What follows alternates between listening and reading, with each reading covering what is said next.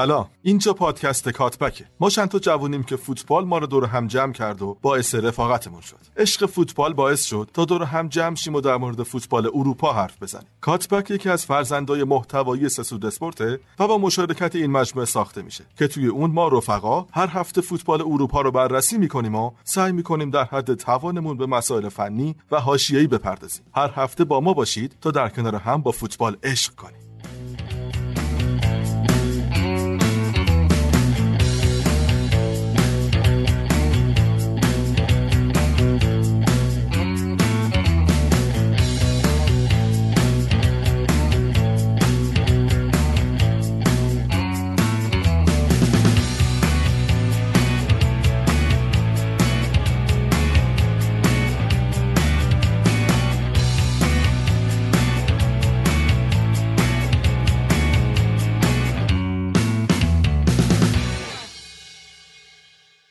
سلام رسیدیم به اپیزود 14 کاتبک. توی شرایط بدی هم رسیدیم. فکر کنم تکراریه دیگه اگه بگیم هیچ کدوممون رمقی برای این کار نداشتیم. اما به قول آلبر کامو نویسنده فرانسوی که جنگ جهانی دوم هم تجربه کرده میگه هر موقع احساس می‌کردم لجن سراسر زندگی رو فرا گرفته به دو چیز پناه میبردم. تئاتر و فوتبال. ما هم پناه می‌بریم به فوتبال. شاید حالمون بهتر بشه. شاید باعث بشیم لحظاتی شما هم حال بهتری رو تجربه کنیم. بریم سراغ اپیزود.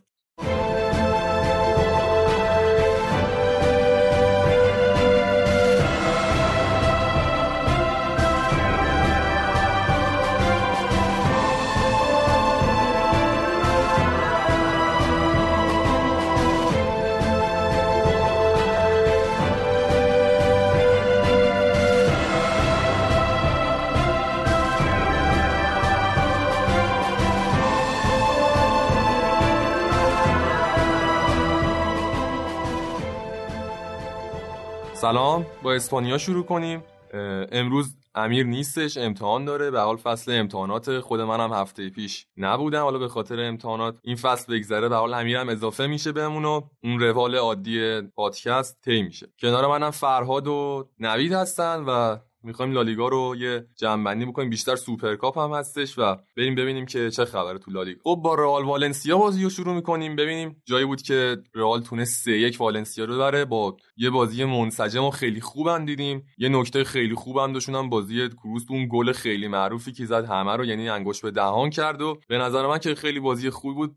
رئال کاملا یه تیم جا افتاده داره نشون میده از خودش. حالا بازی بعدم اشاره می‌کنیم که با اتلتیکو بازی کردن و قهرمان شدن ولی من به شخصه یکی از افرادی بودم که خیلی منتقد زیدان بودم و فکر می‌کردم که حالا تاکتیک مناسب نره. ولی تو این بازی و بازیایی که دیدم مطمئن شدم که یکی از تاکتیکی ترین مربیای حال حاضر فوتبال دنیا زیدانه و من به شخصه فکر می‌کنم یکی از کامل ترین تیم های اروپا رو داره و حتی مدعی چمپیونز لیگ هم می‌تونن باشن. خب شاید راجب زیدان خیلی صحبت ها قبلا گفته شده. منم مثل تو معتقدم که حالا معتقد حداقل بودم که زیدان اصلا مربی تاکتیکی و مربی خوبی نیست ولی الان می‌تونم بگم که اشتباه می‌کردم. هرچند هنوزم معتقدم که زیدان تاکتیک خیلی پیچیده ای توی زمین ارائه نمیده ولی بزرگترین تاکتیکی که زیدان توی رئال اومده پیاده کرده آماده کردن بازیکناست و اینکه چطوری بتونن از اون خلاقیتشون استفاده کنن چطور چیزی که هستن رو بیان کامل تمام کمال نشون بدن. ببین مثلا گلی که تونی کروس زد قاعدتا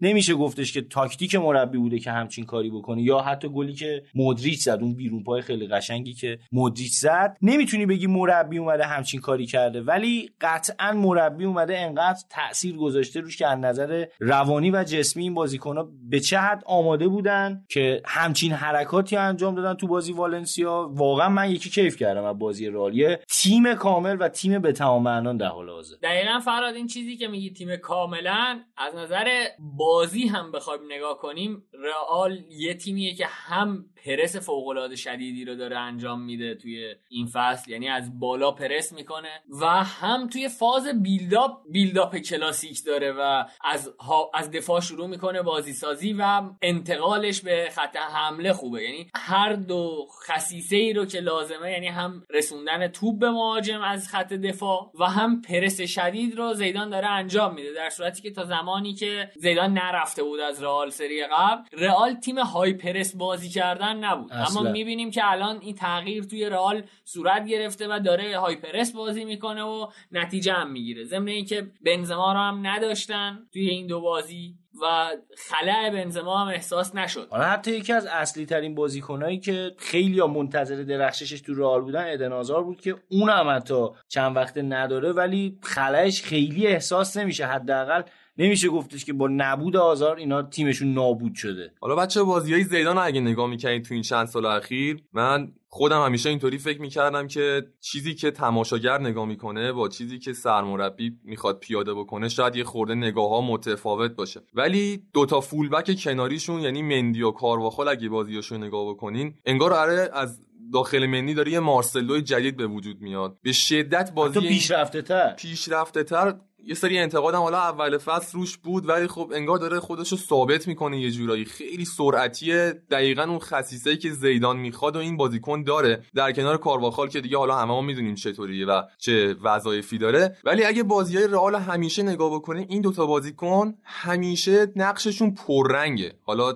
فصل پیش مارسله بود الان مندی شده. ولی انگار تاکتیک کاملا داره از گوشه نشأت می‌گیره و بازی سازی که حالا میگیم از دفاع شروع میشه. من فکر می‌کنم بازی سازی دقیقا از گوشه و دفاع شروع میشه جایی که فول بکاش هستن. و حالا اون خلاقیت و اون بازیگردانی هم در اختیار مدریچ و کروس می‌ذاره. ولی من فکر می‌کنم نبض بازی رو در می‌تونیم بگیم فوتبالا اکثرا هافبک می‌سازن ولی من فکر می‌کنم نبض بازی زیدان رو همیشه دوتا بازیکن کناریش می‌سازن. پارسا اینی که گفتی رو توی بازی با اتلتیکو رئال یعنی فینال همین سوپرکاپ در موردش من یه حرفی دارم اونجا می‌زنم. فکر کنم بریم بازی اتلتیکو و بارسا رو یه بررسی کنیم چون در مورد رئال توی بازی فینال هم حرف داریم که بزنیم و بعد برمیگردیم روی رئال. والورده هم که همه امروز اخراج شد و ستین مربی بارسا شد اینو هم بگیم. بل کاری کردن بالاخره این باخته کاری کرد که تیم صدرنشین لیگ مربیش رو اخراج کرد. تیمی که صدرنشین بود از گروه مرگ Champions League هم به سادگی و با صدرنشینی صعود کرده بود مربیش رو اخراج کرد و کیک ستین آورد. بازی اتلتیکو بارسا رو چجوری دیدی؟ فرا؟ حالا قبل از اینکه بخوایم بریم سراغ بازی من یه سری صحبت می‌خوام راجع به والورده انجام بدم که حداقل بگم چرا من از والورده انقدر بعدم میومد به قول یعنی انتقاد داشتم بهش. ابتدایی که والورده اومد به بارسا دو تا کار اومد انجام بده. اولیش این بود که بیاد به بارسا یاد بده که چطوری بدون مسی بازی بکنه و وابسته بودن به مسی رو یه جورایی حالا کمرنگش بکنه توی تیم. ابتدای کارم دیدیم که سعی کرد همچین کاری رو انجام بده. و در ادامهش یه کار دیگه که می‌خواست توی بارسا انجام بده این بود که یه سری بازی دیگه هم یاد بارسایی بده. یعنی اینکه فقط 4 3 بیای بازی کنی و فشار بیاری به دفاع حریف رو بیاد یه مقداری حالا عوضش بکنه و یاد بده که یه جور دیگه هم میشه فوتبال بازی کرد. اومد سیستم 442 رو پیاده کرد. معتقدم برای همینم هم گریزمان رو خریدن که بخوان دو مهاجمه بازی کنن در کنار سوارز بهش بازی بدن. دیدیم که عملا عثمان دمبله رو هم کم کم از ترکیب خارج کرد. حتی به کوتینیو هم دیگه خیلی بازی نرسید و حتی موقعی هم که بازی می‌رسید خیلی بازیکن فوق العاده نبود. چرا که اون جایی که باید بازی نمی‌کرد. حتی نقش ایوان راکیتیچ کمرنگ شد و روز به روز اون بازیکنهای تکنیکی بارسا کمرنگتر شد نقششون. دلیل این کارش این بود که خب می‌خواست بیاد با یه 442 لوزی بازی رو شروع بکنه از یه بازیکن خلاق پشت محوطه جریمه استفاده بکنه تو هم پست شماره 10 که حتی خود مسی هم می‌تونست اونجا خیلی خوب بازی بکنه. با توجه به اینکه شرایط سنیش هم داره میره به اون سمتی که دیگه نمی‌تونی انتظار داشته باشی که مسی 90 دقیقه از دم دروازه خودی تا دم دروازه حریف همه دریبل کنه بره برات گل بزنه. بنابراین بیاد از تجربهش استفاده بکنه و اون تکنیک نابی که داره بیاد دفاع حریف رو به هم بریزه. ولی انتقادی که من نسبت به والورده دارم اینه که به خاطر یه سری اعتراضات حالا چه از رسانه ها چه از بازیکنهای خود تیم رختکن اینا اومد سیستم بازیشو دوباره عوض کرد و دوباره 4 3 بازی کرد. و وقتی که اومد 4 3 بازی بکنه بازیکنی مثل گریزمان رو اومد به عنوان wing بازی داد و باعث شد که اون فوتبالی که انتظار داشتیم رو از گریزمان نبینیم. گریزمان بازیکنی بود که خب تو اتلتیکو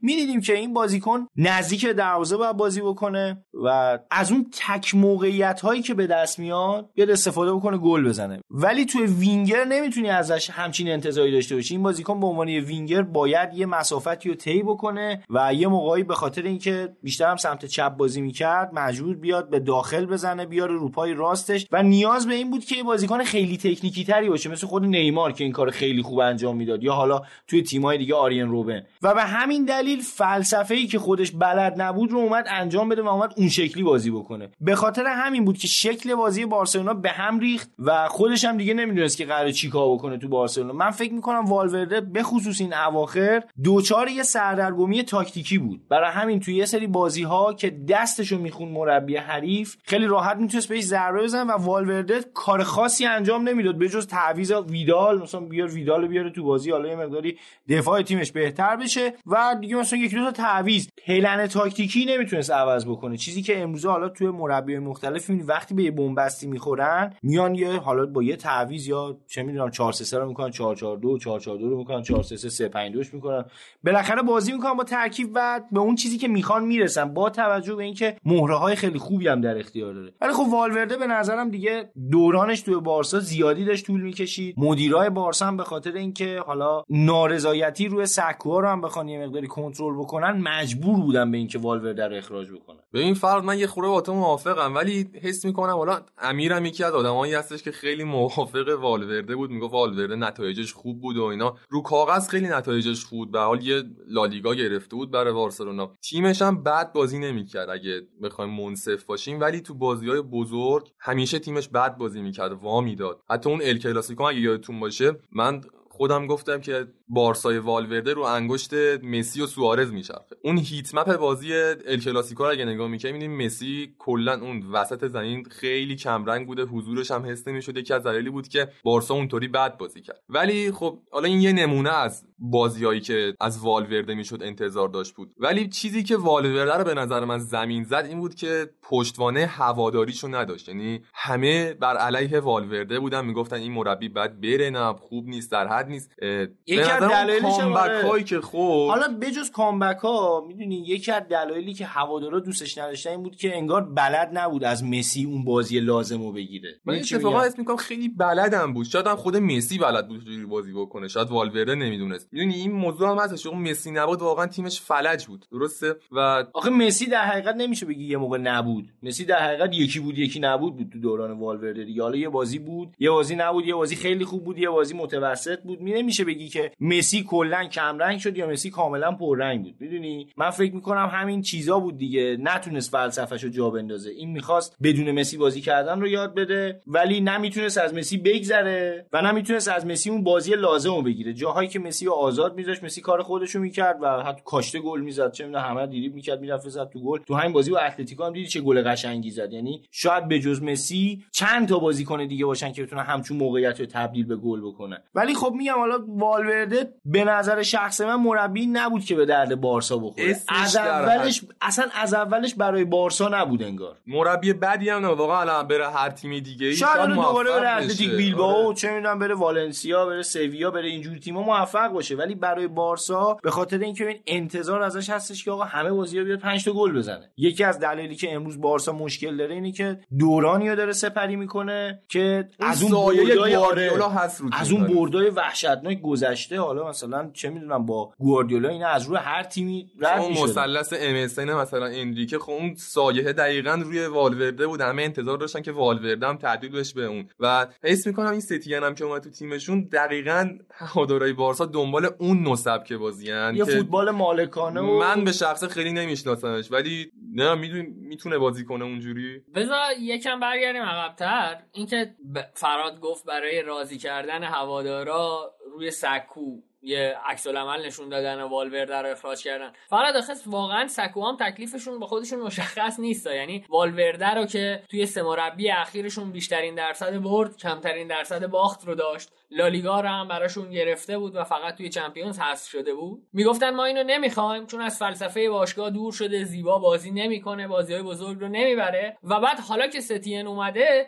یه عدهشون میگن که ستین جام نداره چه می‌دونم عمل کردن. خب تکلیفتون رو روشن کنید بالاخره فلسفه می‌خواید یا جام می‌خواید؟ اگه جام می‌خواید که والورده داشت می آورد چمپیونز لیگ هم قبلا هم گفتم سخت ترین تورنمنت جهان نباید انتظار داشته باشی هر فصل قهرمان بشید. بعد مسئله اینجاست که ولی ستین با بتیس ثابت کرده بود که می‌تونه فوتبال مالکانه و اون چیزی که به اسم تیکی تاکا می‌شناسیم فوتبال بیش از حد آره مالکانه بیش از حتی. دقیقا همین. یه توییت سامان زده بود سامان زمان زده که باش در مورد نیم فصل سری هم حرف می‌زنیم تو اپیزودهای بعدی. یه توییت زده بود خیلی خوب بود. نوشته بود تکلیفتون رو با خودتون روشن کنید جام می‌خواید یا تیکی تاکا؟ اگر تیکی تاکا می‌خواید این مربی جوریه که انقدر این به آن آن به این کنه که حالتون بد بشه. و ستین این ویژگی رو داره. یعنی با بتیس هم که فکر کنم پارسال بارسلونا رو برد یا همین امسال بود. دقیقا یادم نیست. مثل بارسلونا بازی کرد و بارسلونا رو برد. و فکر می‌کنم که با این مهرهایی که در اختیار داره اون جوری که هوادارا دوست دارن می‌تونه بازی کنه. اون جوری که نیازمند موفقیت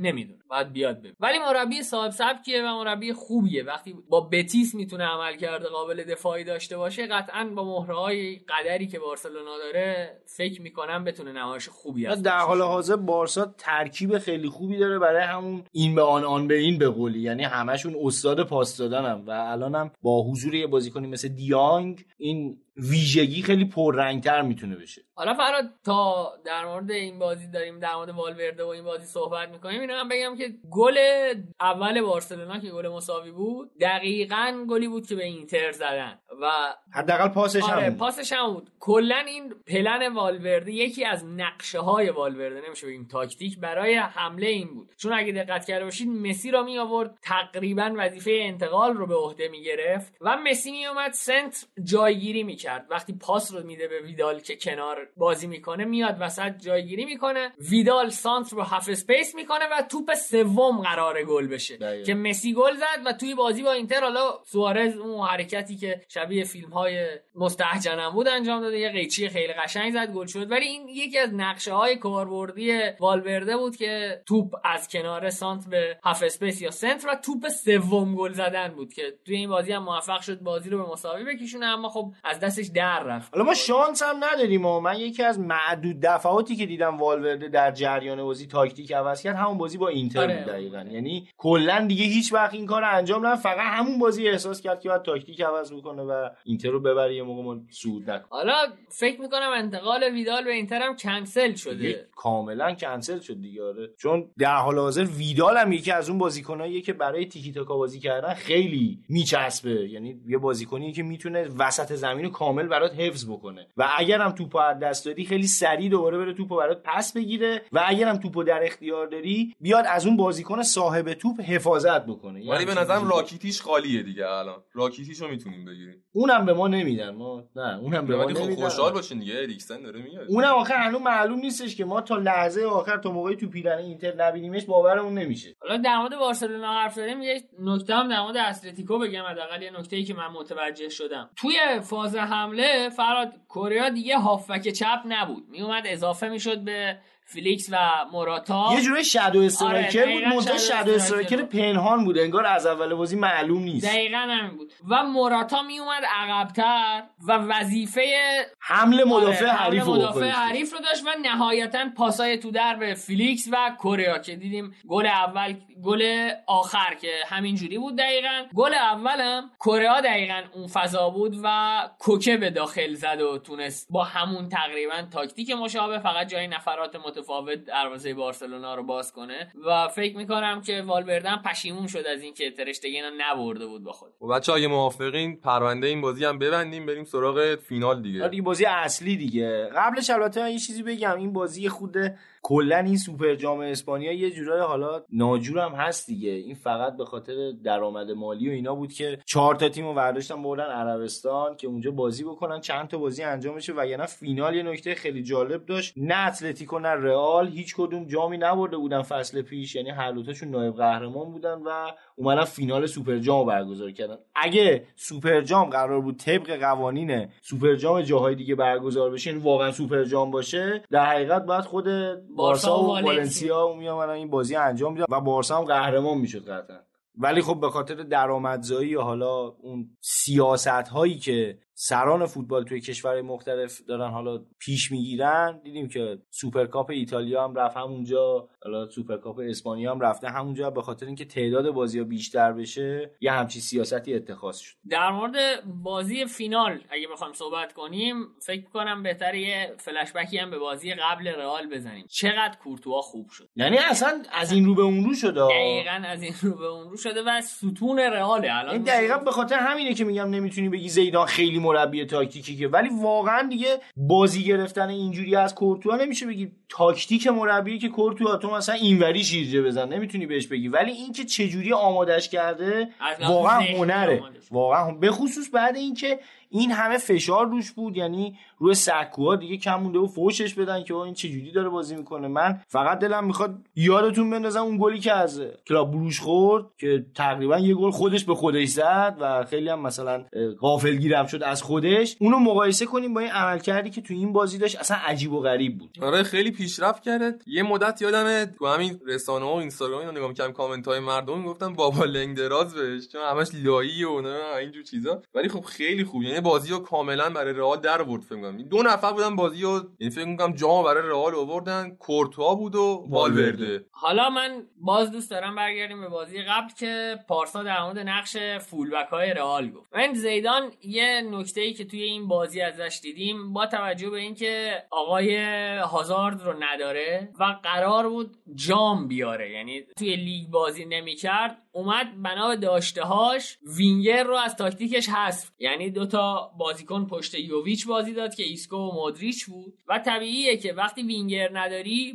بار حمله از کناره ها رو به عهده fullback ات بذاری. توی فاز حمله رئال اینجوری بازی می‌کرد که فده والورده به رافائل واران و سرژیو راموس اضافه می‌شد و از اون طرف کارواخال و مندی رو آزاد می‌کرد تا روی خط حرکت کنه و تقریبا میشه گفت که زیدان داشت از کارواخال و مندی به جای fullback به عنوان wing back استفاده می‌کرد. اون استفاده ای که از wing back توی سیستم سه دفاعه میشه رو توی فاز حمله زیدان داشت از کارواخال و مندی می‌گرفت که جوابم گرفت. یعنی تعداد حملات رئال از کناره ها زیاد بود. و مفیدم واقع شد. حالا حداقل توی بازی اول. یکی از کارهای خوبی که زیدان توی بازی با اتلتیکو انجام داد این بود که تقریبا 5 تا هافبک میشه گفت به زمین فرستاد. حالا اون دو تا هافبکی که جلوتر بودن یعنی ایسکو و مودریچ یه مقداری وظایف هجومیشون بیشتر بود ولی در حقیقت تاکتیک درخت کریسمس رو اومد اجرا کرد و برای مقابله با اتلتیکو تاکتیک بسیار مناسبیه. چرا که اتلتیکو یه تیمیه که کلا دوست داره بشینه عقب بهش حمله بکنی و خوراکش هم اینه که شما باش 4 3 بازی بکنی. اگر 4 3 بازی بکنی در حقیقت فضاها رو در اختیارشون قرار دادی. توپو گرفتی دستت یه لحظه توپو از دست بدی از فضاها به شکل بیرحمانه استفاده می‌کنن یا تنبیهت می‌کنه. ولی با این تاکتیکی که اینا انجام دادن و اومدن تقریبا میشه گفت 4 5 1 بازی کردن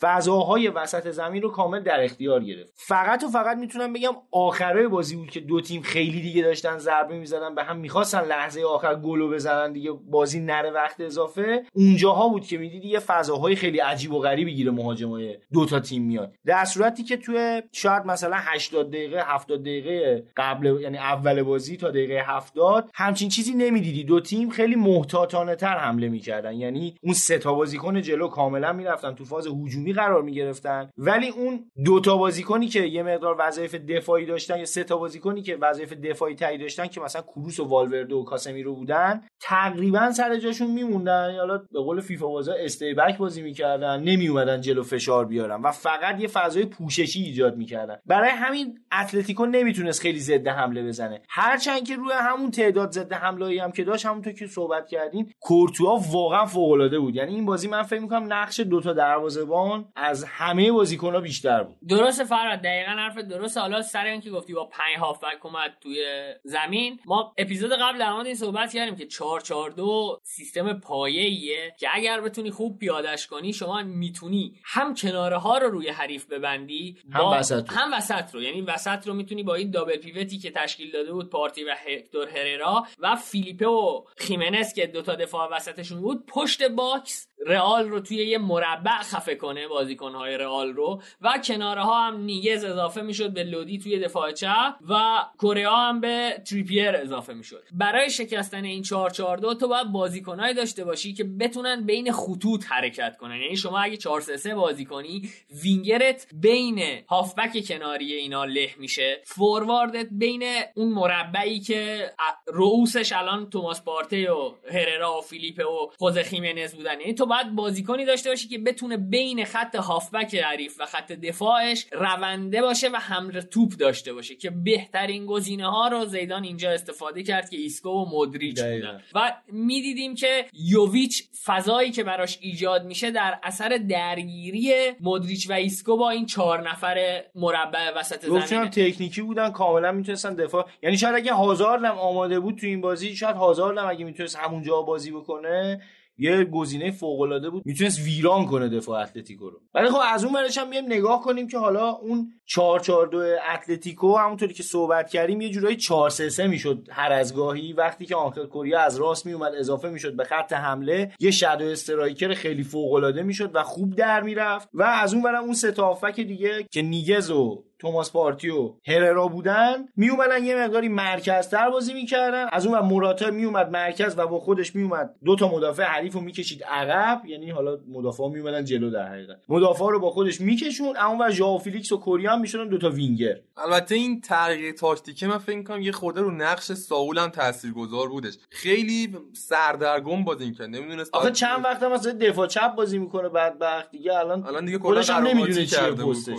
الان 4 3 3 می‌شد ساول معلوم نیست پستش کجا بود. الان وینگر می‌خواد بازی کنه. 4 4 2 هم که 4 4 2 میشه. دور تو دفاع بازی کنه دوباره. این خورده عجیبم بود دیگه براش. به حال من فکر می‌کنم یه بازی پایاپای دیدیم و تفاوت میگم. اون دقیقه آخری بودش که والورده اون خطا رو کرد. این آمادگی ذهنی که بتونی خودتو فدای تیم بکنی. آقای اشکرینیا یاد بگیر. آقای اشکرینیا یاد بگیر. بزنین. قرار مدال افتخار نمی‌خوان به شما به خطا کن. وقتی یه بازیکن 50 متر داری باهاش میدوی خطا کن. حالا نوید این حرکت والورده حالا واقعا اگه بیایم مقایسه بکنیم با اشکرینیار که از غذا اونم از مدافعینیه که هم الان خیلی بازیکن خوبیه. همین که خیلی امید هستش که از مدافعین بزرگ آینده هم بشه. بیایم یه مقایسه بکنیم این دوتا رو با هم. به اینجا می‌رسیم که یه دونه خطا نکردن می‌تونه حتی یه جام رو از دستت بگیره. شاید اگه والورده اونجا خطا نمی‌کرد اون توپ تبدیل به گل می‌شد و اصلا اتفاقات برعکس می‌شد. الان اتلتیکویا داشتن خوشحالی می‌کردن. ولی خب یه خطا و یه کارت قرمز رو به جون خرید و اون 5 دقیقه آخرم رئال به اصطلاح ده نفره حالا خیلی کار سختی نداشت. یه ذره بازی رو کنترل کرد و بازی کشون به ضربات پنالتی که حتی اگه درخشش کورتو هم نبود دیگه خود اتلتیکویا خرابش کردن دیگه. و نیازی نبود که حالا یه فوق دروازه‌بان داشته باشی تو دروازه. از اون برم حالا خیلی امید بود که اوبلاک یه کاری انجام بده ولی خب اوبلاک هم موفق نبود تو ضربات پنالتی. آره. اینم خیلی نکته جالبی بود. فکر می‌کنم کافیه دیگه صحبتی نداریم جز اینکه به رئالیا تبریک بگیم بابت اولین جامی که توی بازگشت زیدان به دست آوردن. امیدواریم موفق باشن یه کامل ترین تیم هم هستن دیگه. دیگه هیچ نیاز واقعا به نظر من در حال حاضر برای چمپیونز لیگ هم تیم خیلی خوبی هست مدعی جدی هست واقعا جدی هم. به خصوص اینکه اینا از نظر روانی هم چمپیونز لیگ رو مال خودشون می‌دونن دیگه. یعنی احساس می‌کنن که اونجا خونه است. حالا لالیگا یه خود سختره براشون. اصلا میگن چمپیونز لیگ تورنمنتیه که هر فصل 32 تیم براش رقابت می‌کنن و آخر رئال قهرمان میشه دیگه. خداییش الان حساب کن دیگه. همین الان اگه میلان یه تیم بشه پر از فوق ستاره که حالا میلان به عنوان دومین تیم پر افتخار. 6 سال طول می‌کشه برسه رئال. یعنی خود دست نیافتنیه توی چمپیونز لیگ. آقا خسته نباشید. بریم سراغ ایتالیا.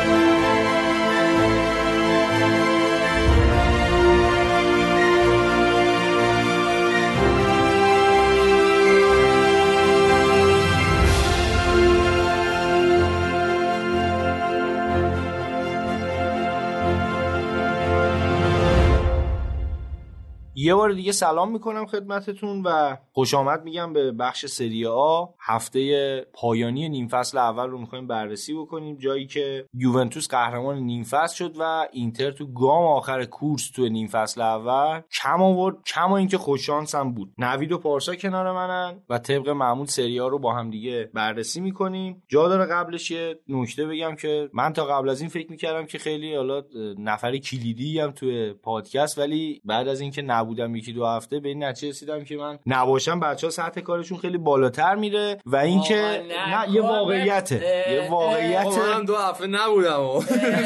نه حالا دور از شوخی واقعیته و اینکه چقدر امیر نقشش پررنگ امروز واقعا نبودش احساس شد. یعنی به جرئت می‌تونم بگم که قلب تپنده واقعا قلب تپنده پادکسته و اینکه آچار فرانسه است. یعنی کلا راجع به همه چی اطلاعات داره و البته به خاطر بیکاری مفرتش هم هست من فکر می‌کنم این که بشینی شطرنج رو دنبال بکنی باعث میشه که بتونی فوتبال رو هم بهتر تحلیل بکنی. نه ولی واقعا حالا حرف اول جدی امیر اگه نباشه اصلا تمپو پادکست میفته اصلا.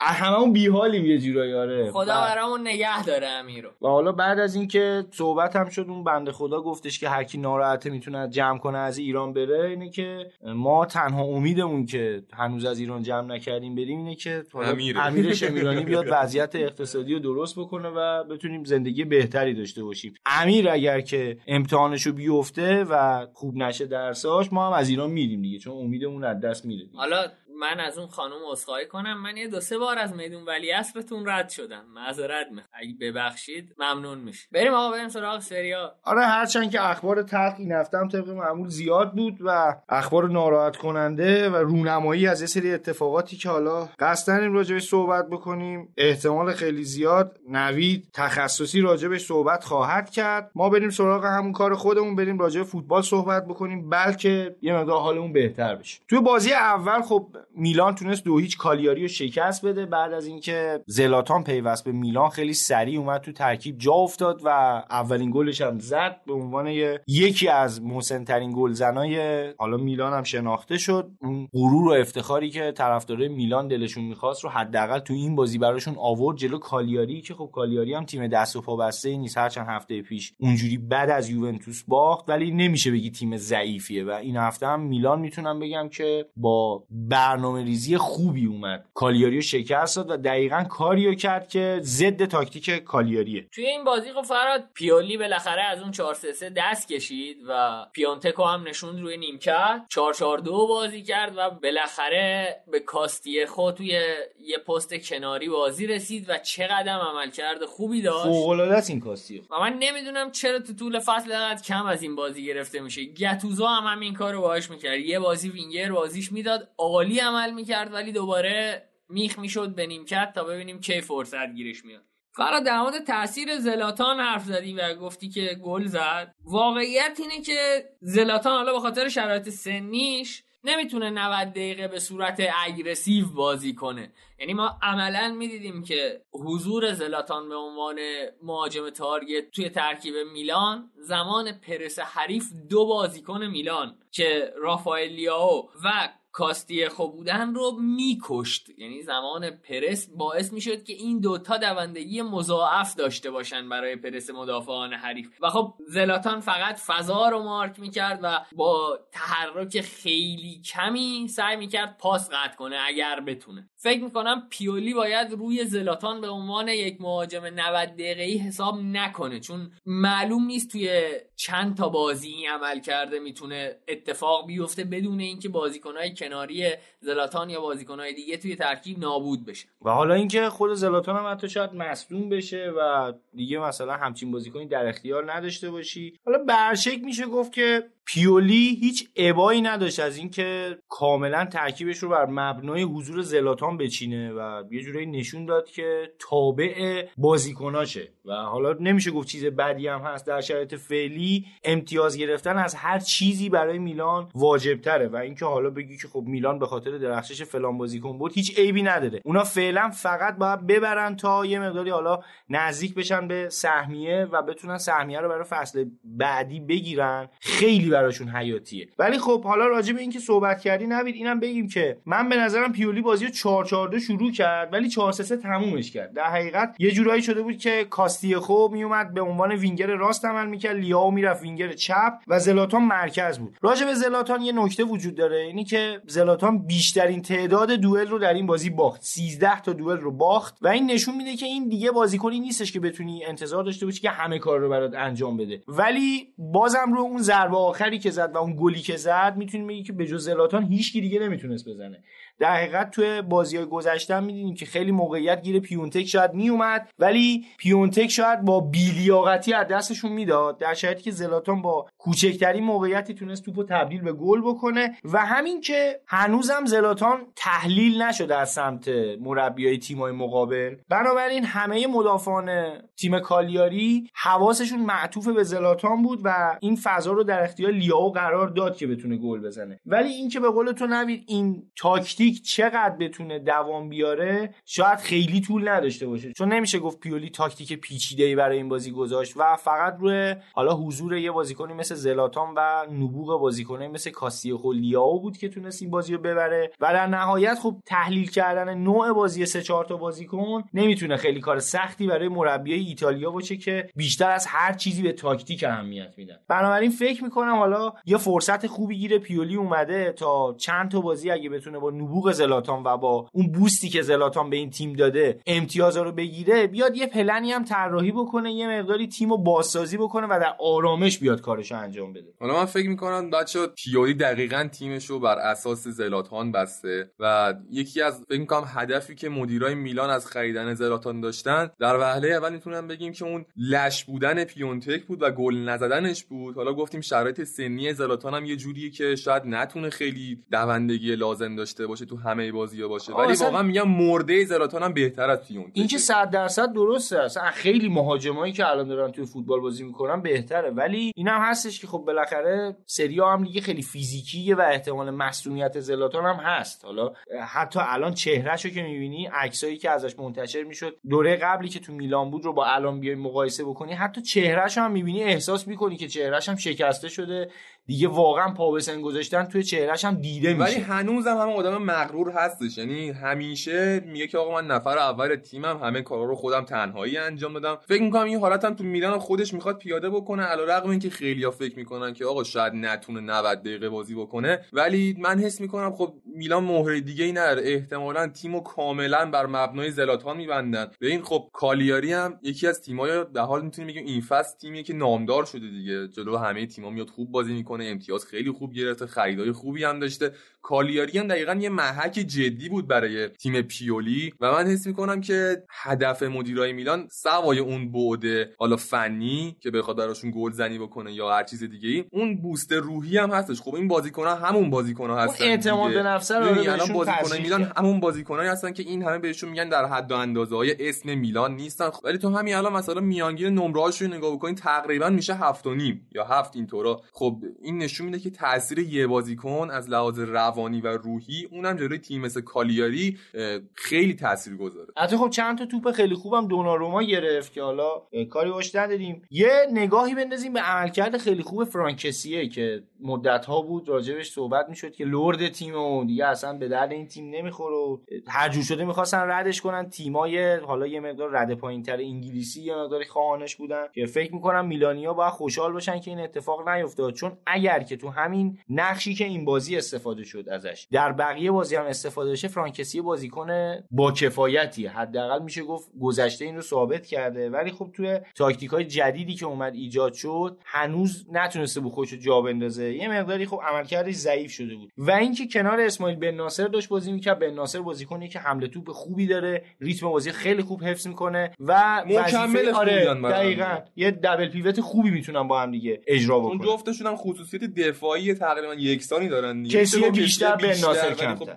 مکمل خوبی می‌تونن باشه. و خب از همه اینا که بگذریم از نقش فوق العاده تئو هرناندز نمیشه گذشت که بازم بهترین بازیکن زمین شد. فکر می‌کنم یه خرید فوق العاده بود برای میلان. اگر تئو هرناندز نبود شاید حتی حالا به شوخی نگیرین این حرفو. شاید حتی واقعا میلان این فصل گزینه سقوط بود حتی. چون خیلی امتیازات رو دیدیم که همین تئو هرناندز براشون گرفت. حالا از اون بیایم به کالیاری هم یه نگاهی بندازیم. من فکر می‌کنم کالیاری ترکیب نسبتا خوبی در اختیار داره ولی فکر می‌کنم دیگه دست مربیش خونده شده تقریبا. حالا حداقل مربیایی که مقدار دانش بیشتری دارن یا دستشون بازتره فکر می‌کنم بتونن جلوی این تیم دووم بیارن و حتی شکستش بدن. خیلی راحت. از این به بعد میشه گفت تقریبا راه شکست کالیاری آموزش داده شد توی سری البته جلو دو تا تیم نامدارم بازی کردن. حالا شاید میلان فقط اسم باشه در حال خب میلان که تقریبا میشه گفت آقا یه روحیه جدیدی به تیمشون اضافه کردن. خب اینا بعد جای خواهم من شخصا معتقدم این رولاندو ماران خیلی مربی خاصی نیست و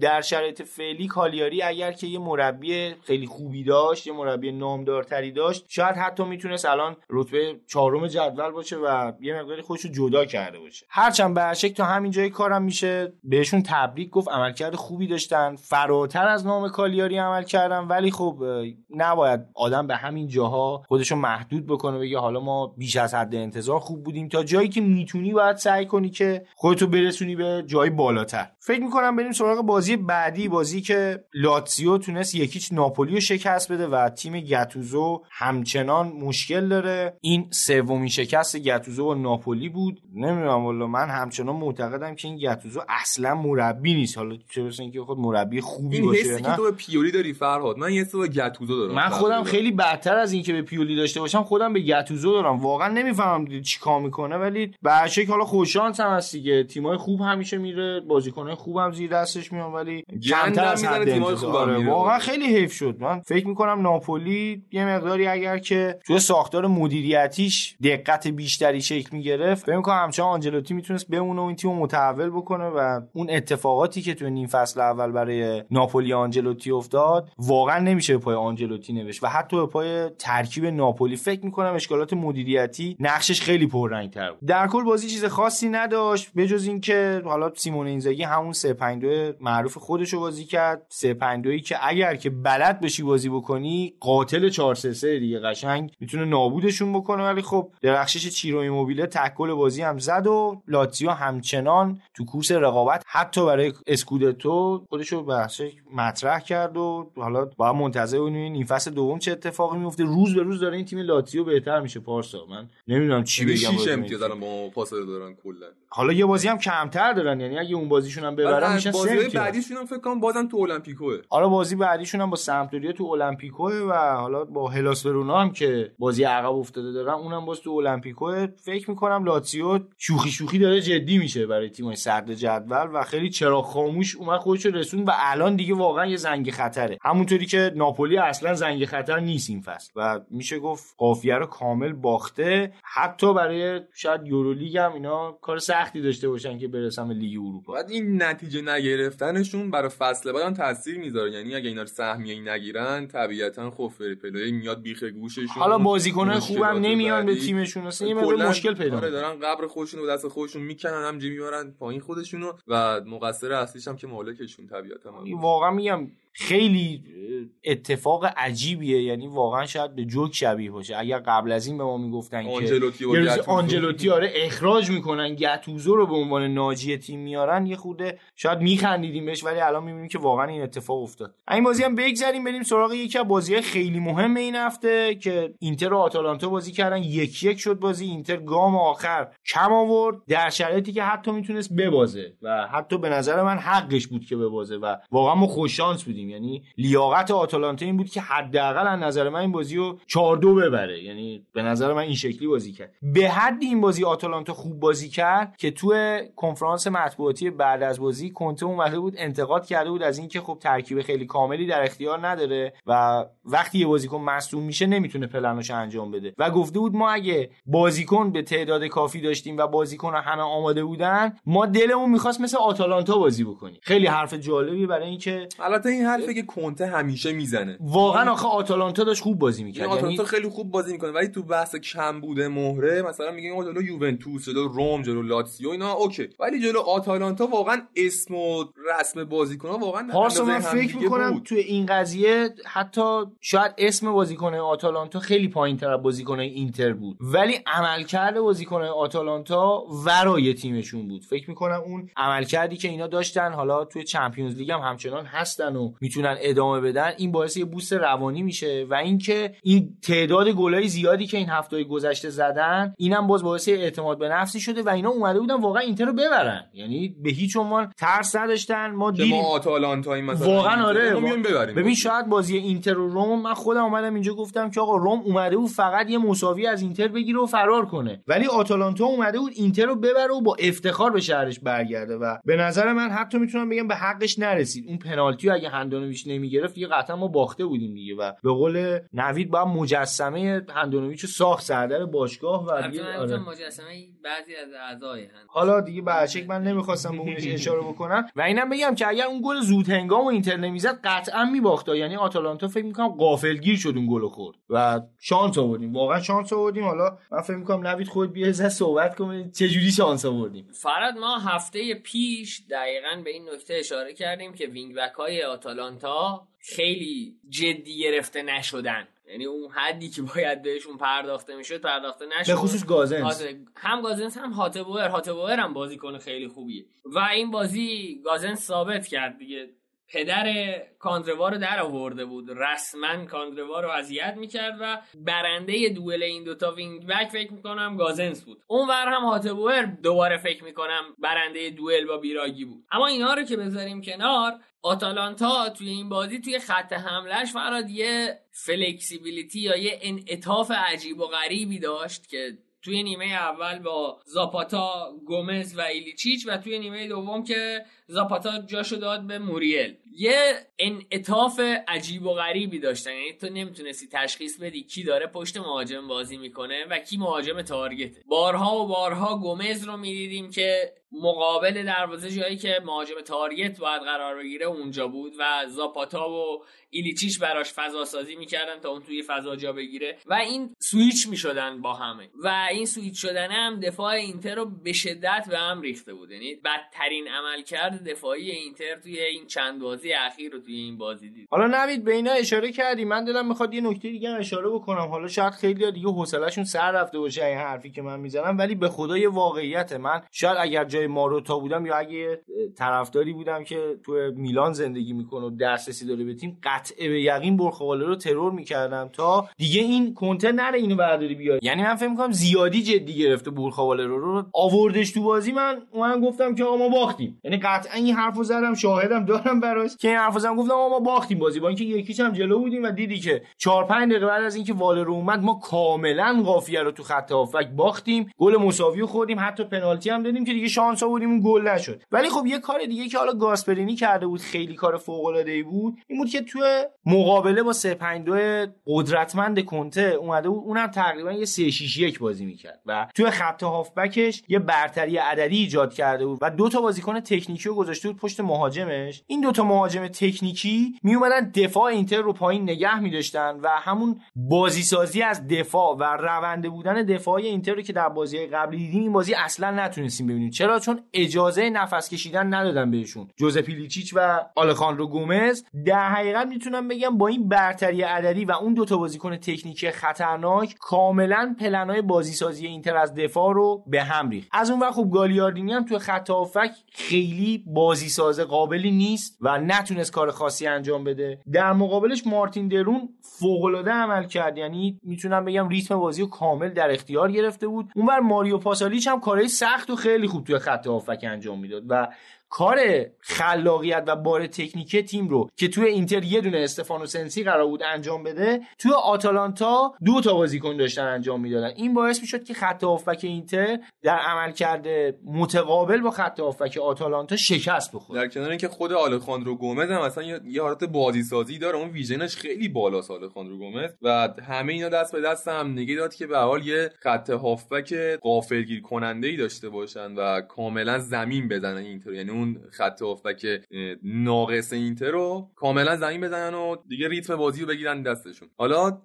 نوید راجع به هند دلیخت و خیلی صحبت کرد راجبش گفت هند نبود و حالا اینجور مسائل. و هفته پیش هم دیدم که راجع به با امیر داشتن یه بحث خنده‌داری راجع به هندا می‌کردن. بعد نوید تو این بازی من دیدم لوتارو گرفته بود پای بازیکن. بزکش. این فن بهش میگم بزکش. زیر از فوش نیست فن آره این آره هر چی خیلی خنده دارم بود آخه. مثلا کش مکش مثلا دستکش اینا هم داریم. و این فن توی کشتی اگر از جلو زده بشه بهش میگن بزکش زیر گیری از پاشنه پا. از عقب زده آره. بشه میشه بزکش نامردی. یا سربند و پی. متشکرم. و خب پنالتی بود. من نمی‌دونم چرا وار واقعا پشت کسی هول نداده بود که بگیم قبلش نمی‌دونم. من فکر کنم اون چیزی که من از تلویزیون دیدم تصاویر ویدیویی کاملا پنالتی بود.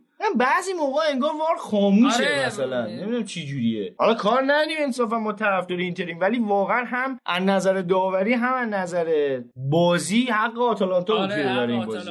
حالا شاید این پنالتی هم می‌گرفت شاید هندانویچ می‌گرفت دوباره پنالتی ولی کار نداریم. انصافا این بازی حق آتالانتا پیروزی بود و سه امتیاز برازندهشون بود. ما در رفتیم از دست آتالانتا. دقیقا یه مسئله دیگه هم که باید بگم اینه که وقتی بازوبند رو بازوی یک سنگینی نکنه ها اینجوری میشه. یعنی هندانویچ کاپیتانه. برای بازی در میاره. قبلا یکی کاپیتان بود تیم به هم میریخت. برامون بازی در میاره. آره. در بگذاریم فراد بریم سراغ بازی بعدی تا خیلی نخواهیم از شانس آوردن همون صحبت کنیم. آره یوونتوسی هم نشستیم بغل میگه ممکنه خطر پررو شدن آره بریم سراغ بازی یوونتوس و روم. بازی که دو تا ربات صلیبی داد. یعنی بارسا چیکار می‌کنید چون؟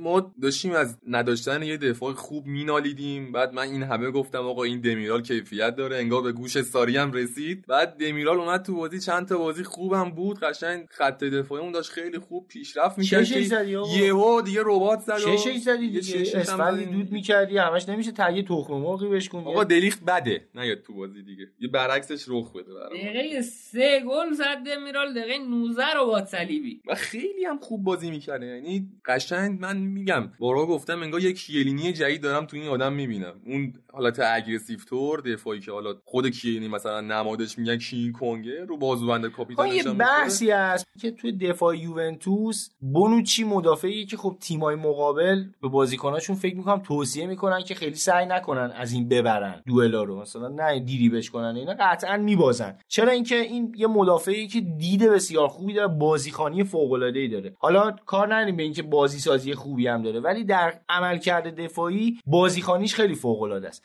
بنابراین دقت بکنید توی همه بازی یوونتوس فشار روی اون یکی مدافع بیشتره و همین باعث می‌شد که دلیخت روش فشار زیاد بشه. بنابراین خب دلیخت هم از لیگی داره میاد که خیلی فشار نیست و مهاجما اونجوری نمی‌تونستن به اینا حمله کنن اینا بیشتر بالا بازی می‌کردن. ولی خب روی ضد حمله ها می‌بینیم که روی دلیخت فشار بیشتری می آوردن و هدفشون اونجا بود. بنابراین کار به جایی رسید که دلیخت اون اشتباهات عجیب و غریب انجام ده با اومدن دمیرال خب دمیرال بازیکنی که سابقه بازی توی سری رو داره توی یه تیم مثل ساسولو بازی کرده و ساسولو هم تیمیه که توی اکثر بازی ها حالا بیشتر مدافع و روی ضد حملات انتظار داره که گل بزنه. بنابراین دمیرال رو تجربه کرده و بلد چجوری برندشه توی فشارها. و همچنین اینکه قدرت بدنی خیلی خوبی هم داشت. حالا نمی‌تونیم بگیم دیگه داره چون معلوم نیست. قدرت بدنی خیلی خوبی هم داشت. بنابراین بازیکن سختی بود برای اینکه ازش عبور بکنی و بخوای روش فشار بذاری. ولی حالا با این اتفاقی که افتاد فکر می‌کنم دیگه مجبورین یا دلیخت بازی بدین یا روگانی دیگه. یعنی که دوباره بگین کاسرس بیاد فکر می‌کنم. آره کاسرس میگم بعد هر مصونیت و بعد هر کم بوده دفاع قشنگ میاد قراردادش رو امضا می‌کنه. می‌دونم که داره برای نیم فصل میاد میره برمیگرده و میاد. ولی داره اونطوری که پاراتیشی هم گفت نه این خبر نیست. مثلا که به روگانی می‌خوام بازی بدن و کسانا دلی حالا یکیشون ذخیره وایسه. احتمالاً کاسرس گفته من نمیام. آره کاسرس هم گفته من نمیام احتمالاً. هرچند کیلینی هم مثلا که برمیگرده تو یکی اولاف ملورگی گزینه‌تون نیست. اولاف یه با رفتن اینو گرفتن یه سال بود. خدای من نمی‌دونم سه روز چهار روز میخندیدم. رفتن اولاف ملبرگ آخه حالا تو این خریدایی که یوونتوس داره من مثلا خرید خنده دار زیاد دیدم. حالا کار نداریم به یوونتوسی ما مثلا. آره، بگیم قصد ببین حالا بنچنر نداریم. بوده. من اون هرنانس هم که از اینتر خریدن من نمی‌دونم چه یکم رینکون بود نمی‌دونم چی شد حالا. رینکون بعد نه ولی هرنانس واقعا سرطان بود. یعنی نجاتمون دادین ما رو از دست دستمزدمون. تو تو لاتزیو بعد نبود اتفاقا هرنانس. بله بعدش اومد اینتر تو اینتر بد شد. آره، بعد یعنی یه بعد بدتر بدتر ببین شد. اینتر یه دوره بسیار طولانی یه کارخونه بود که بازیکنهای خوب رو می‌گرفت به بازیکنهای بد تبدیل می‌کرد. بازیکنهای خیلی خوب می‌گرفت به بازیکنهای خیلی بد تبدیل می‌کرد. یه نمونهش نمانیا ویدیچه یعنی ویدیچ ما به عنوان یه دفاع خیلی خوب گرفتیم به عنوان یه زباله. حتی پرتش کردیم بیرون فکر کنم دیگه هم بازی نکرد. حتی تو کوچه‌شون هم فکر کنم فوتبال بازی نکرد. آقا بریم سراغ همین بازی. فراد حالا هفته پیشم در موردش صحبت کردیم که ژکو بهش- این- به دلیل اینکه به شدت ایستا است توی محوطه جریمه روم رو توی مزیقه می‌ذاره توی فاز هجومی و این هفته هم دوباره همون مشکل رو دیدیم که روم از داره. اون بدتر یه آورد که کالینیچ آورد. من نمی‌دونم چرا این کالینیچ انقدر خوششانس تو همه تیمای خوب اروپا مثل که قراره یه مدت این بازی بکنه و هیچی من از این آدم نمی‌بینم. یعنی نمی‌دونم مونتلا اونجوری یادته تو میلان اون فصلی که مونتلا سرمربی بود اینا می‌خواستن اوبامیانگ رو از دورتموند بخرن و مونتلا گفته. مونتلا خودش گفته بود که من با کالینیچ راحتم کالینیچ رو بگیرین اوبامیانگ رو نمی‌خوام. یعنی تو حساب کن کالینیچ رو گرفت که اوبامیانگ رو نگیره. نمی‌دونم یعنی واقعا سرنوشت شاید باشگاه میلان عوض می‌شد. آره یعنی بدترین گزینه رو برای زوجسازی با ژکو انتخاب کرد فونسکا. فکر می‌کنم راهکار برون رفتش اینه که یه مدت با دو مهاجم بازی کنه و زوج کنار ژکو رو با توجه به نیروهایی که داره در اختیار پروتی قرار بده. حتی چنگیز اوندر هم گزینه خوبیه برای اون کار. خودش برای کنار بازی کردن بهتره تا اینکه بخواد میشه یه حالتی مثل اون حالتی که حالا الکسی سانچز میاد توی اینتر میومد در حقیقت. در کنار لوکاکو بازی می‌کرد. همون حالت رو داره دیگه. میشه اون بازیکن تکنیکی که دفاع رو به هم بریزه. حالا پروتی هم همین کارو قطعا خواهد کرد. و از اون و ژکو هم بیاد بازیکنی که ضربه آخرا رو بزنه. آره اونم گزینه است ولی میگم فکر می‌کنم باید فونسکا بازی کردن با تک مهاجم رو بذاره کنار. این در حقیقت همون جاییه که من گفتم فونسکا مربی خیلی top ی نیست. چرا که با یه تاکتیک بیشتر انگار بلد نی فوتبال بازی کنی یعنی واقعا اگر که با 4 2 3 1 به بنبست بخوره دیگه نمی‌تونه کاری بکنه. البته یکی از دلایلی که به نظر من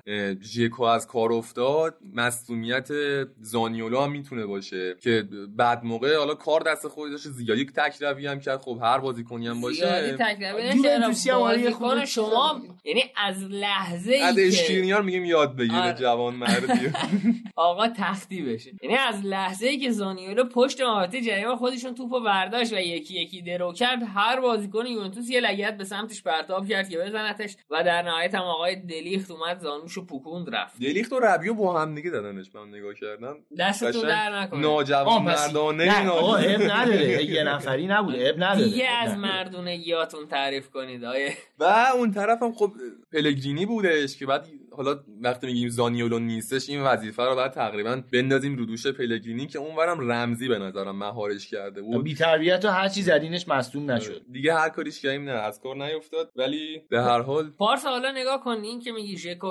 مصدومیت زانیولا قطعا تاثیر داشته ولی خب ژکو دو سه بازیه که عمل کرده خوبی نداره و تقریبا میشه گفت وای میسه اونجا مثل یه تیر چراغ برق یعنی کار می‌خوان یه کار کاملا کلاسیک ازش توقع دارن و از پس اونم بر نمیاد. و آخه می‌دونی بحث اینه که اولای فصل برمیاد از پسش و همونطوری که حالا یه ذره قبلتر صحبت کردیم مربی ایتالیا هم خوب اونا هم دیگه هویج که نیستن که اونا هم میان آنالیز می‌کنن و می‌فهمن که تو می‌خوای چیکار بکنی و تو باید یه مقدار تنوع تاکتیکی داشته باشی برای اینکه توپو برسونی به ژکو از راه هوا نشد از زمین بیای پاس کاتبک بدی بیای حالا نمی‌دونم یه مقداری فضا سازی براش بکنی یه کاری بالاخره باید بکنی اینکه فقط بگی از گوشا من سانس می‌کنم ژکو بزنه تو گل یه خوده حالا میگم یعنی زیادی آره. برگرده به همون سیستم 4 3 3 دی فرانچسکو دیگه آره. فکر می‌کنم اون کارو بکنه چون می‌دونی در حال حاضر چیزا نداره زانیولو رو هم نداره. خبرش هم اومده که مثلا پولیتانو رو می‌خوان با اسپینازولا عوض دقیقاً کنن. دقیقاً. آخه پولیتانا برگرده وینگره 4-3-3. آره. و پولیتانا هم وینگره و چنگیزوندر هم دوباره وینگره. اونور دیگو پروتی هم اساسا یه وینگره و در حقیقت هافک کناری در اختیار نداره. و بهتره که از بازیکناش استفاده یو بکنه که بلدن. من مخالفم من فکر می‌کنم که 4 3 3 بازی کردن جواب تیم نیست. این 4 2 3 1 با 4 3 3 آنچنان تفاوتی نمی‌کنه. من فکر می‌کنم احتیاج داره با دو مهاجم target بازی کنه. حالا من فکر می‌کنم اگه همون 4 3 هم حداقل بکنه دونه به دونه بازی کنه wing. حالا wing ی که صاحب توپ نیست. مثلا فرض کن از سمت راست. یه مثلا چنگیز اوندر صاحب توپ یا حالا اگه پولیتانو بره. پولیتانو صاحب توپ میشه. اینور می‌تونه دیگو پروتی بره با ژکو زوج سازی بکنه و بیاد توی محوطه جریمه. حالا اینورم برعکسش. اگه پروتی صاحب توپ باشه فکر می‌کنم می‌تونن محوطه جریمه حریف رو شلوغ‌تر بکنن و دفاع حریف بیاد تمرکزش رو از روی ژکو ورداره پخش به اصطلاح تمرکزشون بنابراین شاید اون موقع دوباره ژکو بتونه حتی ژکو باشه. پروتی هم می‌تونه پشت مهاجم بازی بده یا کنار ژکو بازی بده. حالا چون خودم فیفا هم بازی می‌کنم پروتی توی فیفا CF خورده اون حالا کدی که میگیم داره به جای اینکه حالا left winger باشه. و شما نمیای اینجا میشینی فیفا بازی می‌کنی. لشش یه درس داشتم. میخوندم دیگه برادر. بعد آره به نظرم بهتره که پیروتیو به جای کالینیچه تن لش بازی بده. ببین حالا ما این همه نقد کردیم از ساختار روم این بازی رو به صدرنشین باخته درسته؟ آره آره یوونتوس که ولی این. روند رومه که یک کمی ناامید کننده است و من فکر کنم که فونسکا برای اینکه ثابت کنه یه مربی تاپ کلاسه نیاز داره که این تیمو از این شرایط بتونه در بیاره. از تک پلنی بیان آره، بیرون. هم از تک پلنی فراد بیاد بیرون. همین که الان بازیکنایی دارن توی این تیم رو به ازمهلال میرن و از کیفیت عملکردشون کاسته میشه که ما توی هفته های اول تحسینشون می‌کردیم. کسی مثل جردن ورتو پلیگرینی و ژکو که ستونهای این تیم بودن. و خب الان اینا عملکرد خوبی ندارن دقت کنی خب دیاورم فشار روش زیاد شده و دیگه اون هافبک کاملا بی اشتباه نیست. گاهی اوقات حتی می‌بینی که از دستش هم فرار می‌کنن نمی‌تونه کاری بکنه. حالا از اون ور نگاه بکنی یوونتوس هم بازی فوق العاده انجام داد و اون حرکاتی که رمزی پشت محوطه جریمه حریف انجام میده واقعا ستودنیه. یعنی من هنوزم نمی‌فهمم چرا آرسنال اینو از دست داد. یعنی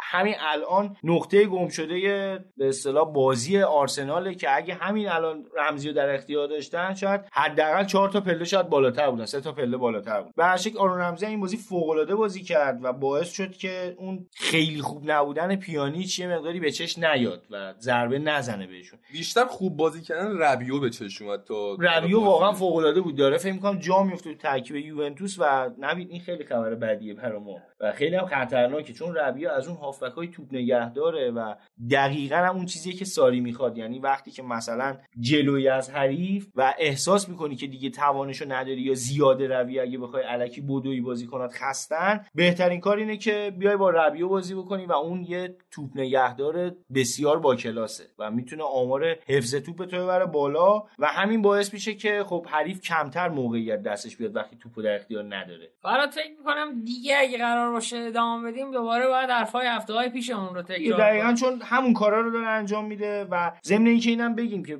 وقتی که دمیرال رفت بیرون واقعا من احساس می‌کردم که امکان اینکه یوونتوس گل بخوره داره زیاد میشه. ببین چون ما پشت محوطه خیلی هم خطا می‌دادیم. خب پشت محوطه خطا دادن برای بازیکنی مثل کولاروف یعنی تقریبا مثل پنالتی میمونه دیگه. دقیقاً. 100 درصد گل می‌کنه که تو این بازی دیدیم که یعنی عجیب بود که گل نزد. دو تا کاشته گیر آورد که یه دونه فکر کنم خورد به سر رونالدو دفع شده که دیگه هم زد بیرون. ولی خب به هر حال فکر کنم تو این ناحیه ما شانس آوردیم حداقل که پشت محوطه زیاد خطا کردیم و کولاروف نزد تو گل دستش هم درد نکنه. خب بچه قهرمان نیم فصل هم شدیم. من همینجا به تبریکم اصلا نمیگم چون اصلا مهم نیست قهرمان نیم فصل اگه ما قهرمان می‌شدیم مهم بود نه، قهرمانی فصل برام مهمه. حالا ایشالله که بریم ببینیم اونجا قهرمان نشین ایشالله فراد یه نگاهی به بقیه بازی ها بندازیم و جدول بعدم بریم سراغ تحریریه. بله تو بقیه بازی ها خب اودینزه سه هیچ ساسولو رو شکست داد. فیورنتینا بالاخره برد یک هیچ اسپال رو شکست داد. و حالا فیورنتینا هم دوران پسامونتلا رو داره تجربه می‌کنه. من واقعا آرزوی موفقیت دارم براشون چون تیمی که مونتلا تحویل میده هر چقدر بیشتر تو اون تیم بوده باشه پاک کردن آثارش خیلی سخت داره یعنی با وایتکس و اینا هم دیگه کار راه نمیفته و اسید بریزی تا بتونی اون اثرات مونتلا رو پاک بکنی. سمپدوریا تونست 5 1 برشا رو شکست بده. برشا همچنان وضعیت خیلی جالبی نداره با اینکه حالا چند تایی میشه بازیکن خوب تو ترکیبشون پیدا کرد. تورینو یکیش بولونیا رو شکست داد. هلوس ورونا دو یک تونست جنوا رو ببره و پارما هم دو هیچ لچه رو برد. توی جدول هم همونطوری که گفتیم یوونتوس 48 امتیازیه و قهرمان نیم فصل اینتر 46 امتیازی دوم شد. لاتزیو با یه بازی کمتر 42 امتیازیه که اون بازیش هم با هلاس ورونا اگه ببره همونطوری که گفتیم 45 امتیازی میشه و قشنگ میشه جزء مدعی قهرمانی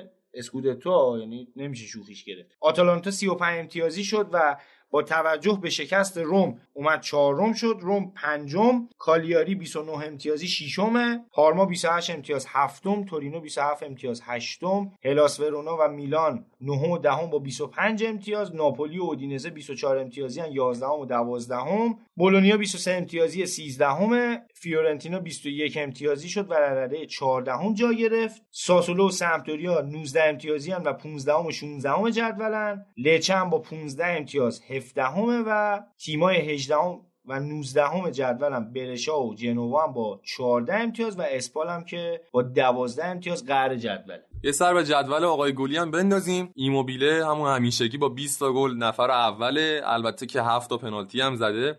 لوکاکو با 14 گل رونالدو با 14 گل پدرو با 11 گل لاتارو با 10 تا موریل با 10 تا و رونالدو هم بگو 5 تا پنالتی رونالدو هم 5 تا پنالتی زده. و دیگه بقیه دوستان بلوتی حالا مثلا 9 تا گل زده براردی 8 تا هستش. زاپاتا با 6 گله دیگه بقیه دوستان هستن دیگه. همگی هست حالا گونزالو ایگوین هم از 5 تا زده. می‌خواستی به اینجا برسی دیگه گفتین نامدارا رو بگین بس دیگه آقا کافیه. خواهش الکساندرو نزده؟ نمی‌خوای اونو بگی. دیبالا هم 5 تا زده. آره. باریکل باریک کافیه. بچه‌ها بریم سراغ تحریریه.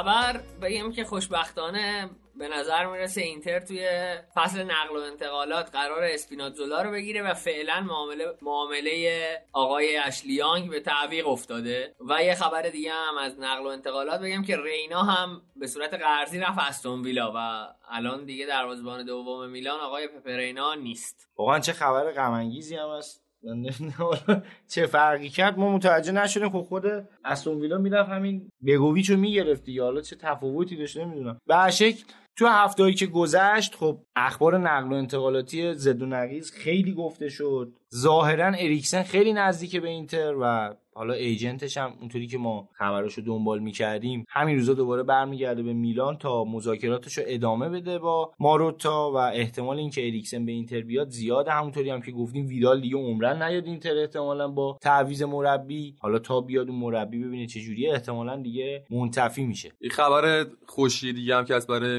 میلانیا اینه که برنار آرنو مالک لوی ویتون احتمالا یعنی صاحب میلان بشه و با الیوت تقریبا به توافق رسیدن. هرچند من حس می‌کنم که الیوت به همین راحتی یه سرمایه بزرگ رو از دست نمیده ولی اینطوری که من خوندم در آستانه نهایی شدن توافقشون. حالا اگه همچین اتفاقی بیفته به نظرت خوبه برای میلانیا؟ من فکر می‌کنم که ببین من فکر می‌کنم از الیوت بهتره چون الیوت نگاه سرمایه گذاری داره بیشتر به میلان. ولی برنار آرنو اونطوری که حالا از صحبت ها پیداست ظاهرا طرفدار میلان هم هست و همین که می‌خواد یه برندی داشته باشه تو ایتالیا خب می‌دونی که پایتخت مد جهان دیگه و از این برنده بیاد استفاده بکنه. اونم واقعا استفاده اقتصادیه. خب اقتصادی بیشتر برای تبلیغه یعنی حالا برای اینکه تبلیغ برنده خودش هم بکنه احتمالا به قدرتمند شدن میلان هم اهمیت خواهد داد. ضمن اینکه خب به نظر می‌رسه برای توافق یه چیزی همچنان نیاز اونم قبول پروژه ساخت استادیوم فکر می‌کنم منتظر اینن که این اتفاق بیفته. چون اگر که میلان نتونه استادیوم بسازه و برای خودش استادیوم اختصاصی داشته باشه تقریبا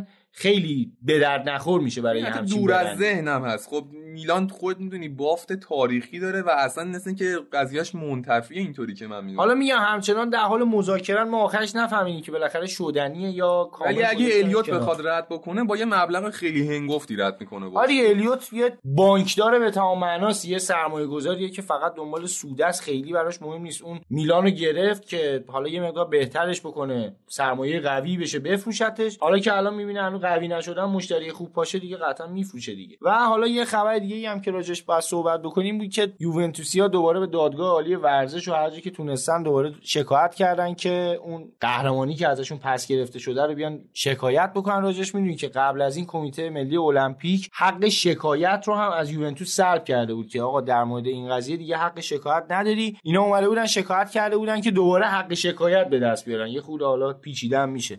ولی خب می‌گفتن بهشون در بیارید پاتونو از تو کفشه این اسکودتو آره قضیه اونجا شروع شد که یکی از دادگاه ایتالیا ما رو تبرئه کرد پول نده بودید خدا وکیلی بازی یوونتوسی بوده دیگه همه یوونتوسی ان داور بازیش بازیش لوچانو موجی نبوده احتمالاً اتفاقا موجی اومد گفتش که آره آقای میلان مهدی آنیلی نبوده یه داداشی آنیلی ها داشتن شهید. آنیلی. آره. شهید. شهید مهدی آنیلی آره موجی هم گفته بود که برناردو خریده. آلگری هم مربی بعدیشون و یه پروژه دارن شروع می‌کنن و دیگه خلاصه اینم از تحریریه بود. خب قبل از اینکه این بخشم به پایان ببریم من جا داره که باز یه تسلیت بگم خدمت جامعه ایران به خاطر اون فاجعه سقوط هواپیما که هممون ناراحت کرد و توی بغض عجیبی فرو رفتیم هممون و یه خبر باور نکردنی و به نظر شخص من یه اشتباه نابخشودنی. ولی خب از اون که بگذریم فکر می‌کنم که مردم سیستان و بلوچستان و مناطق سیل زده هنوز زندن و فکر می‌کنم باید یه مقداری به فکر اونا هم باشیم. مردمی که انصافا هیچی ندارن. هیچی بهشون ارائه نکردیم هیچی بهشون ندادیم و چیزی هم نداشتن که ازشون بگیریم. اگر چیزی هم داشته بودن قبلا ازشون گرفتیم و می‌تونم بگم طبیعت اندک چیزای باقی مونده رو هم ازشون گرفت و فکر می‌کنم هیچ تمهیدات و هیچ کمکی هم بهشون نمیشه. حتی الان گاندو هم مثل اینکه آره سوسمارا هم تقریبا حمله کردن به اونجا و واقعا اخبار ناراحت کننده ای از اونجا داره میاد. مردم به شدت دوست داشتنی خونگر من. خودم چند بار سفر کردم به منطقه سیستان و بلوچستان. هم زاهدان رفتم هم زابل. حالا این دوتا شهر رفتم یه چند تا شهر مرزی هم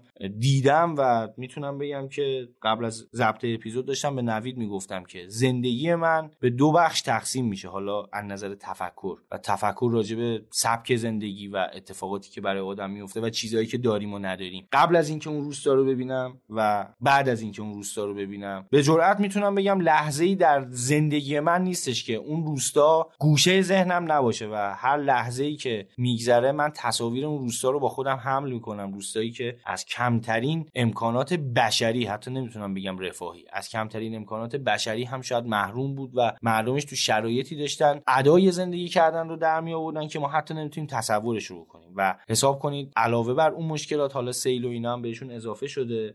شخصا اینجا نمی‌خوام بگم که ما کمک کردیم یا نکردیم یا فقط بدونی که ما کاملا احساس همدردی می‌کنیم باهاتون. اگر که کسی از اونجا صدای ما رو میشنوه بدونید که ما حالا جدای از اینجا به فکرتون هستیم و در رسانه و جایی هم که حالا صدامون تا حدودی شنیده میشه قطعا سعی می‌کنیم ازتون یاد بکنیم و من شخصا ممنونتونم که در مرزهای کشور داریم با این شرایط زندگی می‌کنیم و شاید امنیت جاهای مرکزی تر یه مقداری هم حالا خطراتش به عهده شماست و به دوش شماست. متاسفیم از این اتفاقاتی که افتاده. به نمایندگی از همه بچه های پادکست و همه دوستان و رفقایی که دارم و می‌دونن با من هم نظرن اینو بهتون میگم که ما در کنارتون هستیم پشتتونیم و همیشه هم به فکرتون هستیم. شما جزی از ایرانین. برخلاف اون خانم گزارشگر هیچ کسی مجبور نیست از ایران بره و فقط در آخر می‌تونم بگم که کاش وطن جای بهتری بود.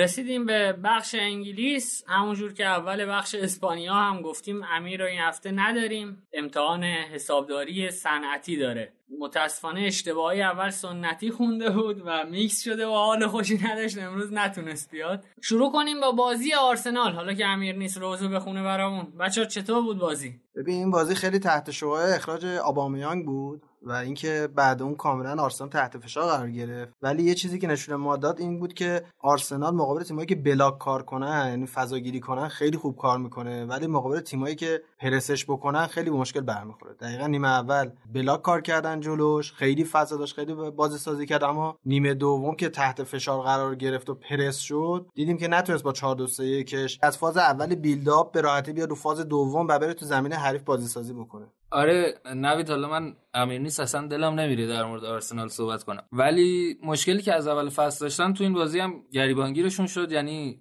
بازی که جلو میفتن رو نمی‌تونن حفظ کنن. ولی من فکر می‌کنم دارن یه روند سعودی رو با آرتتا طی می‌کنن و خب حداقل می‌بینی که یه پلن داره آرتتا همون چیزی که امری به نظرم رسید همونو هم نداره. خیلی خیلی بهتر از امری به نظر من ارنج می‌کنه. یعنی به نظر من بهترین بازیکن‌ها رو توی زمین می‌ذاره و خوبم بلده بازیکن بازی بگیره. حالا فعلا تو این چند بازی. آره و خب به قول امیر توریرا رو هم box to box بازی نمیده دیگه و حالا یه سر و گرفته قسمت دفاعی تیم. ولی بازم همون مشکلی که به نظر این فصل اول داشت الان داره. یعنی با وقتی که میان دفاع وسط ها هافبک دفاعیاشو با چهار و سه نفر پرس می‌کنن نمی‌تونن تیمو بیارن جلوتر. یعنی فکر کنم یه playmaker اون عقب می‌خوان. آره یه بازی ساز می‌خوان ولی خط دفاعیشون هم فکر می‌کنم پیشرفت کرده نه؟ یعنی داوید لوئیس داره بهتر بازی می‌کنه حداقل اون اشتباهات وحشتناک بازی قبلیشون رو ندارن. ولی خب رو گل اول مقصر بوده. یه جورایی حال میشه که مقصر توپ خود پاش رفت تو گل.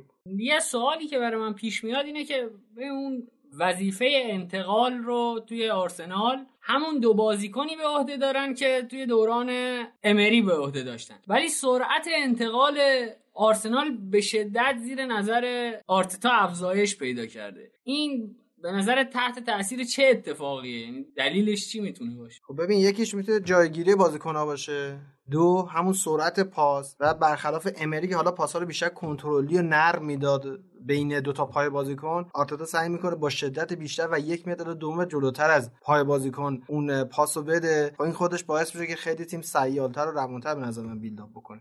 نوید من فکر می‌کنم تاثیر روانی هم هست چون که تیم کلا انگیزه ای نداشت. واقعا خیلی به هم ریخته بود. و خب وقتی تو جدول انگیزه ای نداشته باشی حتی شرایط رختکنت هم خوب نباشه مربی هم رابطه خوبی نداشته باشی مسلما نمی‌تونی بازی خودتو بکنی. ولی خب یه تغییراتی که ایجاد بشه حداقل انگیزه داری که روند رو تغییر بدی. ولی من حس می‌کنم فعلا هنوزم ابزار کامل نداره یعنی دفاع وسطاش بازی سازی اونقدر خوبی ندارن سریع هم نیستن. حالا یکم دیگه دلالی هم که رفتن سراغ جان استونز به خاطر همین باشه که حالا با این نوع سبک بازی آشناتره به نظر من. البته بچه کریستال پالاس هم تیم درسته حالا تو جدول رتبه خیلی خوبی نداره ولی تیم آسونی نیست. یعنی بازی خیلی تیم‌ها باهاش می‌تونه گره بخوره. من فکر می‌کنم به جز حالا لیورپول و سیتی که تیم‌های قوی‌تری این فصل همه تیم‌ها ممکنه بازیشون با پالاس گره بخوره.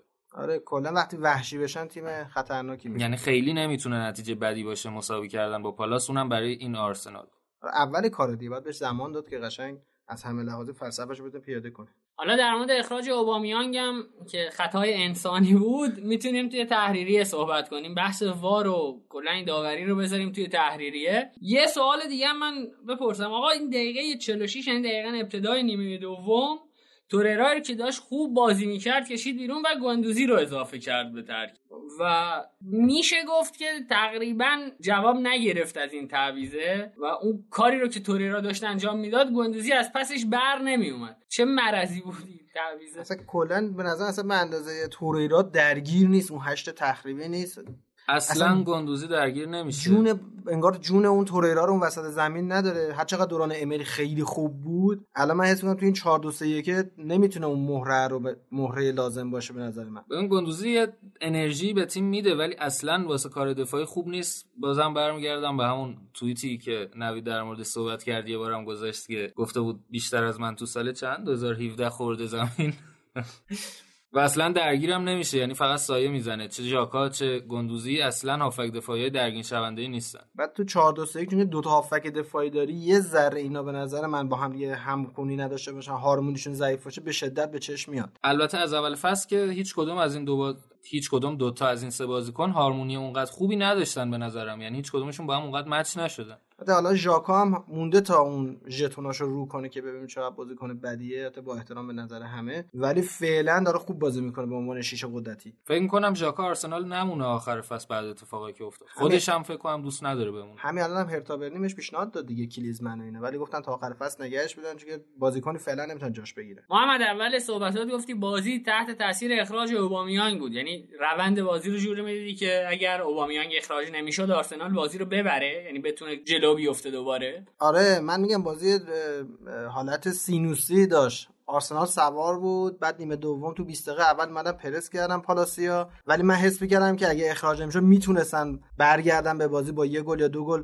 کارو تموم کنن که دیگه بعدش که دیگه تیم کاملا بریده بود. علاوه بی حوازی علاوه انفجاری بعد دیگه ده نفر هم شد. به نظر من واسه آرسنال نتیجه خوبی بود در کل. و اوزیل هم که حالا چند تا بازی خوب بازی کرد ازش تعریف هم کردیم و می‌گفتیم حالا داره توی دویدن هم حتی بهتر میشه. تو این بازی چیز خاصی ازش ندیدیم. بعد از اخراج اوبامیانگ هم کشیدش بیرون آره. و مارتینلی. مارتینلی رو اضافه کرد و پپه رفت جای اوزیل در واقع میشه گفت. به نظر من همه مشکلات با برگشت سبایوس به نظر من حل میشه. اون واقعا یه ده مدرن امروزی خیلی خوبه. نظر در مورد اوزیل هم که قبلا گفت آره دیگه. فکر کنم بگذاریم از این بازی بریم سراغ بازی بعدی. چلسی که بچه هم شاکی بودن که چرا در مورد چلسی لمپارد حرف نمی‌زنید خیلی هم حرف زدیم اپیزود قبلی حداقل من زمان edit اذیت شدم از بس در مورد چلسی صحبت کرد ولی خب مفصل تر کاش این هفته در مورد بازی های چلسی و خود چلسی به صورت کامل حرف بزنیم که این دوستمون هم اعتراضش رو شنیده باشیم. می‌تونیم در مورد چلسی زیاد صحبت کنیم. البته بهتره در مورد کل تیم صحبت کنیم چون که این بازی بازی سختی نبود. برنلی تیم اصلا خوبی نیست و بازی هم خیلی آسون برد چلسی. به نظرم یه نکته ای که داره این تیم اینه که بازیکنای خوبی داره و بازیکنای جوونی داره که چند هفته خوب بازی می‌کنن و بعد افت می‌کنن که اصلا چیز عجیبی نیست. ولی مثلا پولیشیچ که خیلی خوب بازی می‌کرد و الان اصلا اون کارایی رو نداره یا میسن ماونتی که فکر می‌کنم اونم افت کرده الان هاتسون خوب شده. الان دو سه بازی که هاتسون داره خیلی خوب بازی می‌کنه.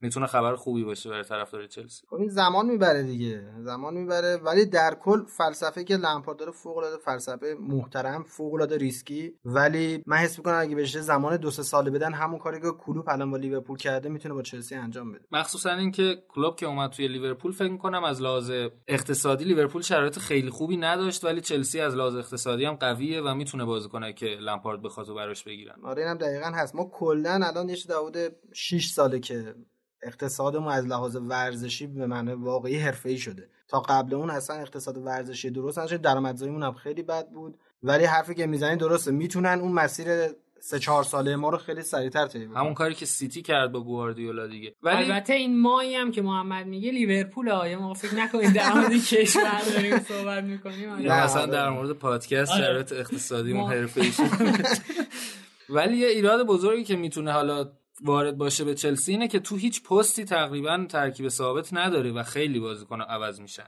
سورا بزا در مورد این بعدن خودت اگه دوست داشتی صحبت کن. من یه فلش بک یکی دو دقیقه به عقب بزنیم. محمد این که میگی فلسفه لمپارد محترم و ریسکیه دقیقا چه بخشیش محترمه چه بخشیش ریسکی؟ والا من پارسال بازی دربی رو می‌دیدم. حالا اپیزود قبلی هم گفتم. اینکه شما build-up داشته باشی سریع پاسهای طولی یعنی vertical زیاد بدی پاسهای کلیدی زیاد بدی هافبک وسطات تشویق بکنی که پاس توی پای پاس ریسکی بدن. حالا برخ... دقیقا همون چیزی که الان آرسنال می‌خواد. این خودش خیلی کار خطرناکه خصوصا تو 4 2 3 که شما دو تا هافبک دفاعی دو تا دفاع داری فقط تو فاز یک که واسه build-up کنی مثل 4 3 دو تا دفاع نیستن و سه تا هافبک. بعد تو زمین حریف هم که میره دفاع چپ راستاشو مثل لیورپول خیلی باز می‌کنه که اینا اگر سرعت کافی نداشته باشن و یه توپو لو بدن یه فضای خیلی زیادی پشتشون خالی میشه که می‌تونن ضد حمله بکنن. ولی با, تمام تفاصیل به نظر این ریسکو به جون خریده داره فلسفهشو پیاده می‌کنه. ولو به اینکه خیلی بازی رو تو خانه تو خونه میبازه خیلی بازی ها رو کامبک می‌خوره. ولی در کل به نظر من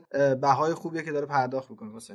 ببین مشکل بزرگی که دارن اینه که نمی‌تونن برگردن به بازی وقتی که عقب میفتن حالا بجز بازی آرسنال. و در مورد اونی که گفتم این تیم از اول فصل حالا 3 4 2 1 بازی کرده 4 3 3 بازی کرده 4 2 3 1 بازی کرده و خب فکر کنم برای بازیکن مخصوصا بازیکن جوان راحت نباشه که هر روز پستشون عوض بشه. مثلا خود دفاع راست آسپیلیکوتا می‌ذاره ریس جیمز می‌ذاره دفاع چپ و الان چند وقته که داره آسپیلیکوتا رو می‌ذاره وقتی امرسون خیلی بد ظاهر شد و آلونسو بازی می‌کرد تا وقتی که بود. تو این بازی با برنلی با یه هافبک دفاعی بازی کرد فقط با جورجینیو بازی کرد که حالا اتفاقا جوابم داد. ولی میگم شاید یه سردرگمی برای بازیکن‌ها به وجود بیاد و دقیق نفهمن که چی می‌خواد ازشون. آره بعدم ترکیبای خیلی مثلا متفاوت از همدیگه می‌زنه مثلا 3 4 2 1 تف... فازش با 4 2 3 1 خیلی فرق داره. زمین تا هم دیگه فرق داره. اون میاد تو نیمه دفاع می‌کنه اون تو زمین حریف دفاع می‌کنه و به قول تو اینا بازیکنایی که مثلا میسن ماونت و مثلا ابراهام و, حتی هادسون اودوی هم تجربه بازی تو لیگ برتر رو ندارن. ولی بازم میگم یه نکته دیگه هم که هستش من حس می‌کنم ابزار لازم و هنوز که هنوزه واسه اون ایدئال ذهنی لمپارد نداره.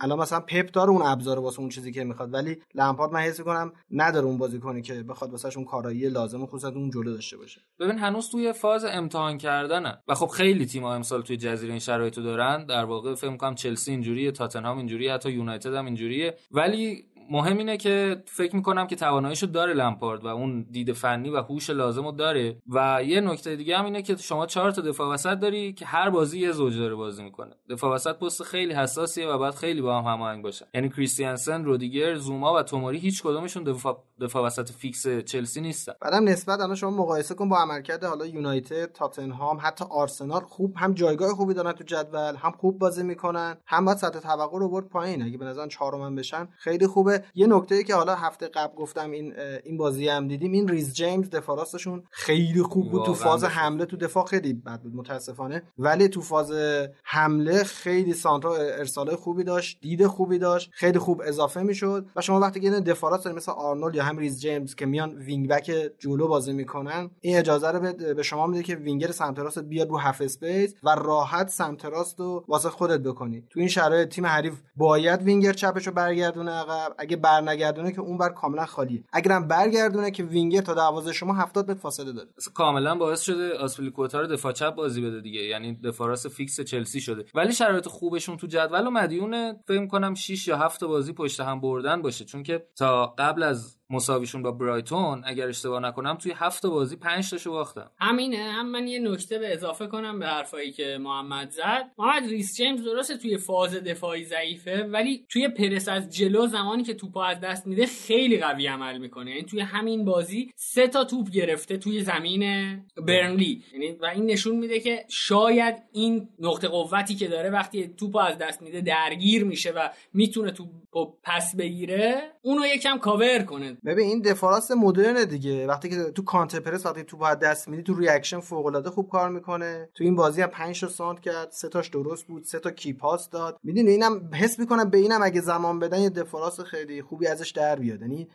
دنیا داره به سمتی میره فوتبال داره به سمتی میره که این شکل دفاع چپ و راست دیگه میپسنده و میطلبه. و اینو هم بگم که یکی از سورپرایزهای بزرگ لمپارد این فصل علاوه بر جوونایی که داره واسه من ویلیام بود. واقعا خوب بازی می‌کنه. اصلا من فکر کنم شاید بهترین بازیکن چلسی بوده این بعد این نکته هم بگم هفته قبل خواستم. این تمی ابراهام با اینکه قدش خیلی بلنده بیش از حد فرزه و چقدر فرستاچای خوبی داره. جایگیری خیلی خوبی هم داره. بعد برخلاف من حس می‌کنم سبک بازیش مثلا خود شبیه ژیرو باشه مثلا بچوهایی باشه پشت به دروازه مثلا نه بازی کنه بعد هم نه اصلا پشت دفاع می‌زنه دفاع وسط ها رو گول می‌زنه فضا سازی می‌کنه مثلا هافک تهاجمی ده شما پشت خودش و حس می‌کنم که می‌تونه انگلیس مهاجم خیلی خوب داشته باشه. یه مقدار شبیه هنری نیست سال بازیش؟ به نظر من یه مقدار می‌تونه شبیه تیری هنری باشه. آره تیری هنری هم خیلی فرسته بود ولی آره از لحاظ نوع جایگیری و شاه حرکتش آره شبیه تیری هنری هم می‌تونه باشه. ببین یه نکته دیگه هم که هست این برنلی اصلا شبیه اون تیم فصول قبلش نیست. خیلی بد engage میشن درگیر میشن.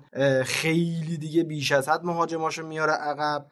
و اصلا این بازی من شما وقتی قراره دفاع بکنی نباید یه همچین آماری که الان واسهتون می‌خونم داشته باشید. کلا چلسی 22 تا attempt داشت 18 تا شوت داشت 7 تا شوت داخل چارچوب داشت. ایکس جیش 2.75 این عدد فوق العاده فاجعه است. یعنی دیگه هر کاری که مربی می‌خواسته انجام بده توی بازی که بعد دفاع می‌کردن انجام نداده. برنلی توی خیلی بازی هم بوده این فصل که گل زیاد خورده. آره اصلا به دفاعشون میشناختیمشون دیگه. الان هم شان دایچ هم ادی هاو جزو بهترین مربیای انگلیسی لیگ لیگ جزیره بودن. الان کاندید اول اخراجن. بچه یه صحبت دیگه ای نمونده در مورد این بازی پرونده این بازی رو هم ببندیم. نه یه چیز خاصی فکر نکنم. آقا سورا بسم الله چهار تا زدید به نوریچ. خوش به حالمون نه بازی خوبی بود نوید. خب یونایتد برد پرگل داشته تو این فصل. مثلا به نیوکاسل هم چهار تا گل زد ولی تفاوتی که حس, حس کردم توی این بازی این بود که گلای یونایتد با موقعیت سازی خود یونایتد بود. خیلی اشتباه حریف تاثیری توش نداشت. اول اینکه سورپرایز شدیم یکم ماتا رو بال راست گذاشته بود جای دنیل جیمزی که مدت ها بود مثل اوایل فصلش خوب بازی نمی‌کرد و چقدر خوب بازی کرد. ماتا دو تا پاس گل داد و ماتیچ رو دوباره فیکس گذاشته بود که ماتیچ هم چند بازی داره بازی می‌کنه. واقعا خوب بازی می‌کنه یعنی مثلا انتظار نداشتم که ماتیچ دوباره برگرده ولی به نظرم الان خیلی داره خوب بازی می‌کنه. و با برگشت حالا اسکات یا بازیکن جدیدی که گرفتیم برونو فرناندز من فکر می‌کنم فرد می‌تونه از ترکیب بره بیرون راحت. فرد باید بره بیرون باید بره بیرون. راحت.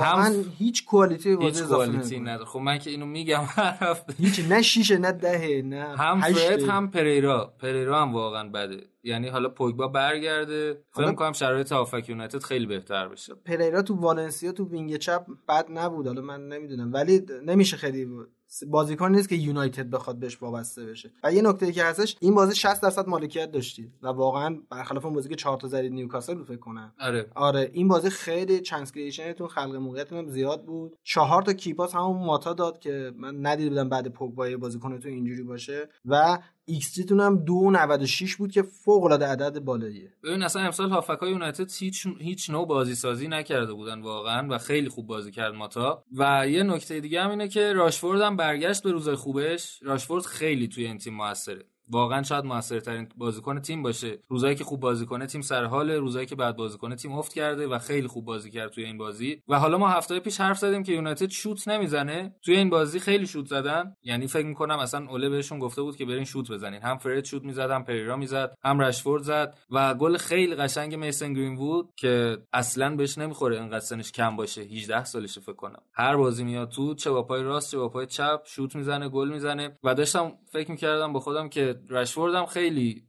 به اصطلاح امیدوار کننده بود روزای اول بازیش ولی میسن بود از رشفورد هم بهتر فکر می‌کنم. ببین اون چیزی که هفته قبل گفتی این بازی دقیقا اجرا کردن. جالب و بیلداپ فوق العاده سری خیلی سری حالا نوریچ یه تیمیه که حالا با اینکه 20 این آقای فارکه دستیار مربی دورتموند دو بود زمانی که کلوب بود. می‌خوام بگم یه همچین فلسفه کلوپیتوری داره حالا فلسفهش حالا نگرفته ولی تیمی که به شدت پرس می‌کنه. خب شما گل اولو که زدید من حس می‌کنم دیگه کلا به 60 درصد راه انگار رفتید. بیلداپتون گرفت سرعتتون گرفت و بازیکنی مثل رشورد و مارشال داره که اینا هوش فضا شناسیشون به صورت انتقالی و طولی فوق العاده است. فقط یه بازیکنی می‌خواد که بتونه این پاسا رو به این بندگان خدا بده که بتونن خلق موقعیت بکنن. حالا کسی که توی این بازی چشم من گرفت برندن ویلیامز بود. این دفاع الان در مورد چپ منچستر یونایتد که اگر از نظر فیزیکی کم تقویت بشه یعنی یکم جوندارتر باشه تو نبردای تن به تن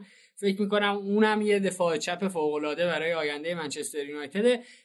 رسما کاری کرده بود که رشفورد میشه گفت وینگ, وینگ و ول کرده بود و بیشتر توی half space یا به سمت مرکز بازی می‌کرد رشفورد. و کامل کناره زمین رو توی فاز حمله برندون ویلیامز بارش رو داشت به دوش می‌کشید یه تنه. ببین من قشنگ اندی رابرتسون توش می‌بینم. دلت می‌خواد. نه واقعا خیلی خوبه. اصلا من هفته پیشم گفتم که داره خوب بازی می‌کنه و فکر می‌کنم جای لوک شا بازیش بده. ببین من از لوک شا هم خیلی خوشم میاد. یعنی لوک شا فکر می‌کنم توی دفاع واقعا دفاع خوبیه. ولی نفوذ اصلا نمی‌تونه بکنه و خب خیلی رونده تر برندن ویلیامز. یه پنالتی گرفت و اصلا تو محوطه بود. یه گل خالی هم زد بیرون. دقیقا همین همون چیزی که راجب ریز جیمز گفتم در مورد اینم صادقه خیلی موقع حمله دقیقا میشه وینگر چپ خیلی خوب. و نکته مثبت دیگه در مورد این بازی برا یونایتد این بود که نوریچ درسته که انتهای جدول ولی با هر تیمی بازی کرده موقعیت گل خوب ایجاد کرده. یعنی همون اولین بازی فصل لیورپول اگر یادتون باشه که 4 تا زد به نوریچ ولی نوریچ خیلی موقعیت گل داشت. خیلی و همه خیلی. گفتن چقدر تیم خوبیه. یا جلو تاتنهام که اصلا تاتنهام بیچاره کرده بود. سیتی هم برد فکر کنم سیتی رو هم 3 1 برد. سه دو سیتی برد رو سیتی که رو. برد خیلی ها می‌گفتن ولورهمپتون این فصل اصلا یعنی نوریچ خواهد بود که یعنی توی فاز هجومی تیم. خوبیه. موقعیت هم ولی, خیلی خوب خلق می‌کنن فقط گل نمی‌زنن یعنی ولی تو بازی یونایتد موقعیت هم نداشتن نه. زیاد دیگه. یونایتد خیلی dominant بود تو بازی. خیلی سوار بازی. یه چیزی هم که حالا خبر خوبی که حالا واسه یونایتد از این برونو فرناندز فکر کنم دقیقا همون بازیکنی که می‌خوای. واقعا خب این اصلا اولین هدف نقل و انتقالات تابستون یونایتد بود و هر هر روز می‌گفتن که داره نهایی میشه. نمی‌دونم چرا نشد. کلا مشکل تیم یونایتد اینه که خیلی روی فتوشاپ کاراش سرمایه‌گذاری کرده. تو فصل نقل و انتقالات بیشترین نقش و فتوشاپ کارای تیمتون دارن دیگه. هر روز پیرن تیمتون رو میندازن رو یکی. ببین نوید دیدی تو فوتبال ایران میگن فلان بازیکن رو گندش نکنین گرون میشه؟ من فکر می‌کنم این اتفاق تو یونایتد میفته قشنگ. یعنی هر بازیکنی که لینک میشه به یونایتد از گرت بیل گرفته تا هر بازیکنی که لینک میشه به یونایتد قیمتش انقدر میره بالا که یونایتد نمی‌تونه بخره. شما برای فرد 70 میلیون پول دادی. 50 خورده. پنجاه. 50 خورده؟ همون هم زیاده البته. فرناندز چی داره؟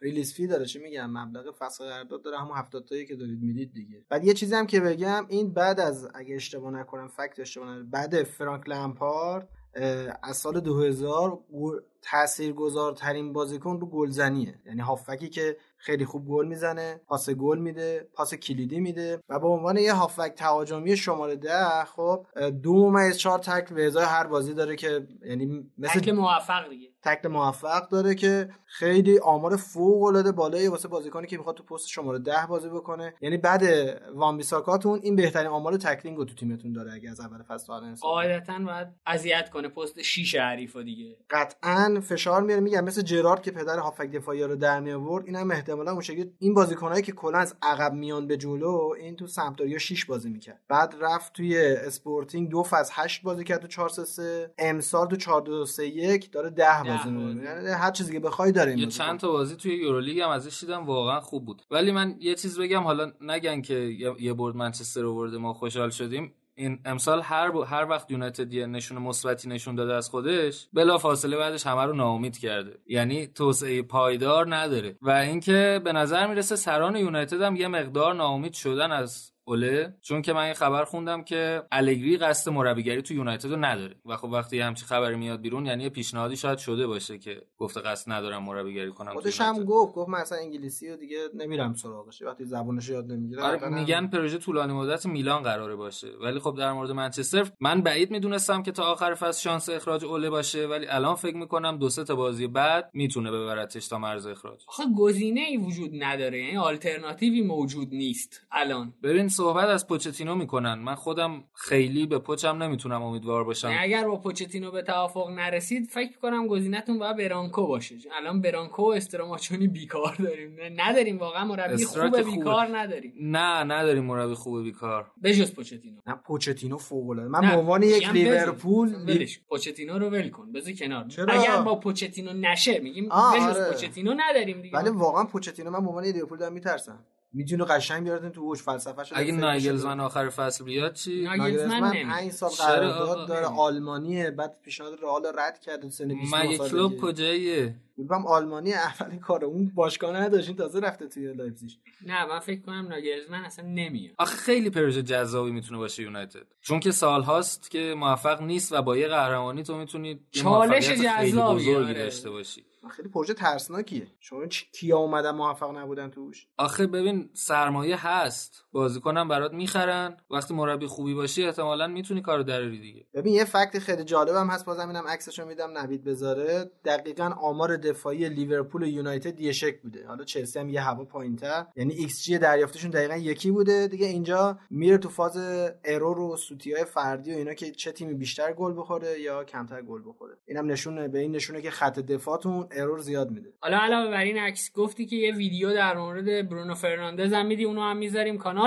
یه نکته هم در مورد برونو فرناندز بگم که فکر کنم مهمترین تأثیری که داره سردرد اوله رو برای انتخاب بین سه بازیکن به غایت متوسط و یکیش که خیلی ضعیف. ببین لینگارد که بازی نکنه تو یونایتد من فکر کنم تیم یه لول خود به خود میره بالا. این سردرد رو بگیره فکر کنم تاثیر مثبتیه. صحبت دیگه نیست؟ نه. بریم سراغ بازی آقا محمد اینا با مربی مورد علاقه ما. قبول داری نه میبردید؟ محمد خدا وکیلی. حق تیم یه گل زدن بود تاتنهام. ببین البته لیورپول می‌تونست بازی بکشه. یعنی تاتنهام 15 دقیقه آخر خیلی خوب بود. ولی لیورپول قبلش می‌تونست بازی رو تموم کنه. به نظر من خیلی کلوپ دنبال اینه که گل دوم بزنه بازی رو یه سره کنه تموم بکنه که خیلی استراتژی خطرناکی از نظر من. حالا خیلی بازی شما می‌تونید یه خورده تیمو بیاره عقب‌تر و با ضد حمله راحت کار تیم حریف رو یه سره کنی ولی خب نکردین کار. ببین نه که کرد اصلا دم به تله نداد تاتنهام. یعنی کاملا نشسته بود عقب و اصلا ریسک نمی‌کرد. این از اون بازیایی بود که مورینیو می‌دونه چه جوری بازی کنه و دوست داره اینجور بازی کردن از از دقیقه یک نشست عقب و منتظر ضد حمله بود و خب بازیکن سرعتی هم داره دیگه. یعنی همین اومدن سون من فکر می‌کنم تغییر خیلی عظیمی داشت توی بازی تاتنهام. بودن خود لوکاس مورا و تا حتی نیمه دوم هم که عقب بودن تا ربع ساعت آخر فکر می‌کنم تاتنهام نیومد جلو. نه قشنگ انرژی ذخیره کرد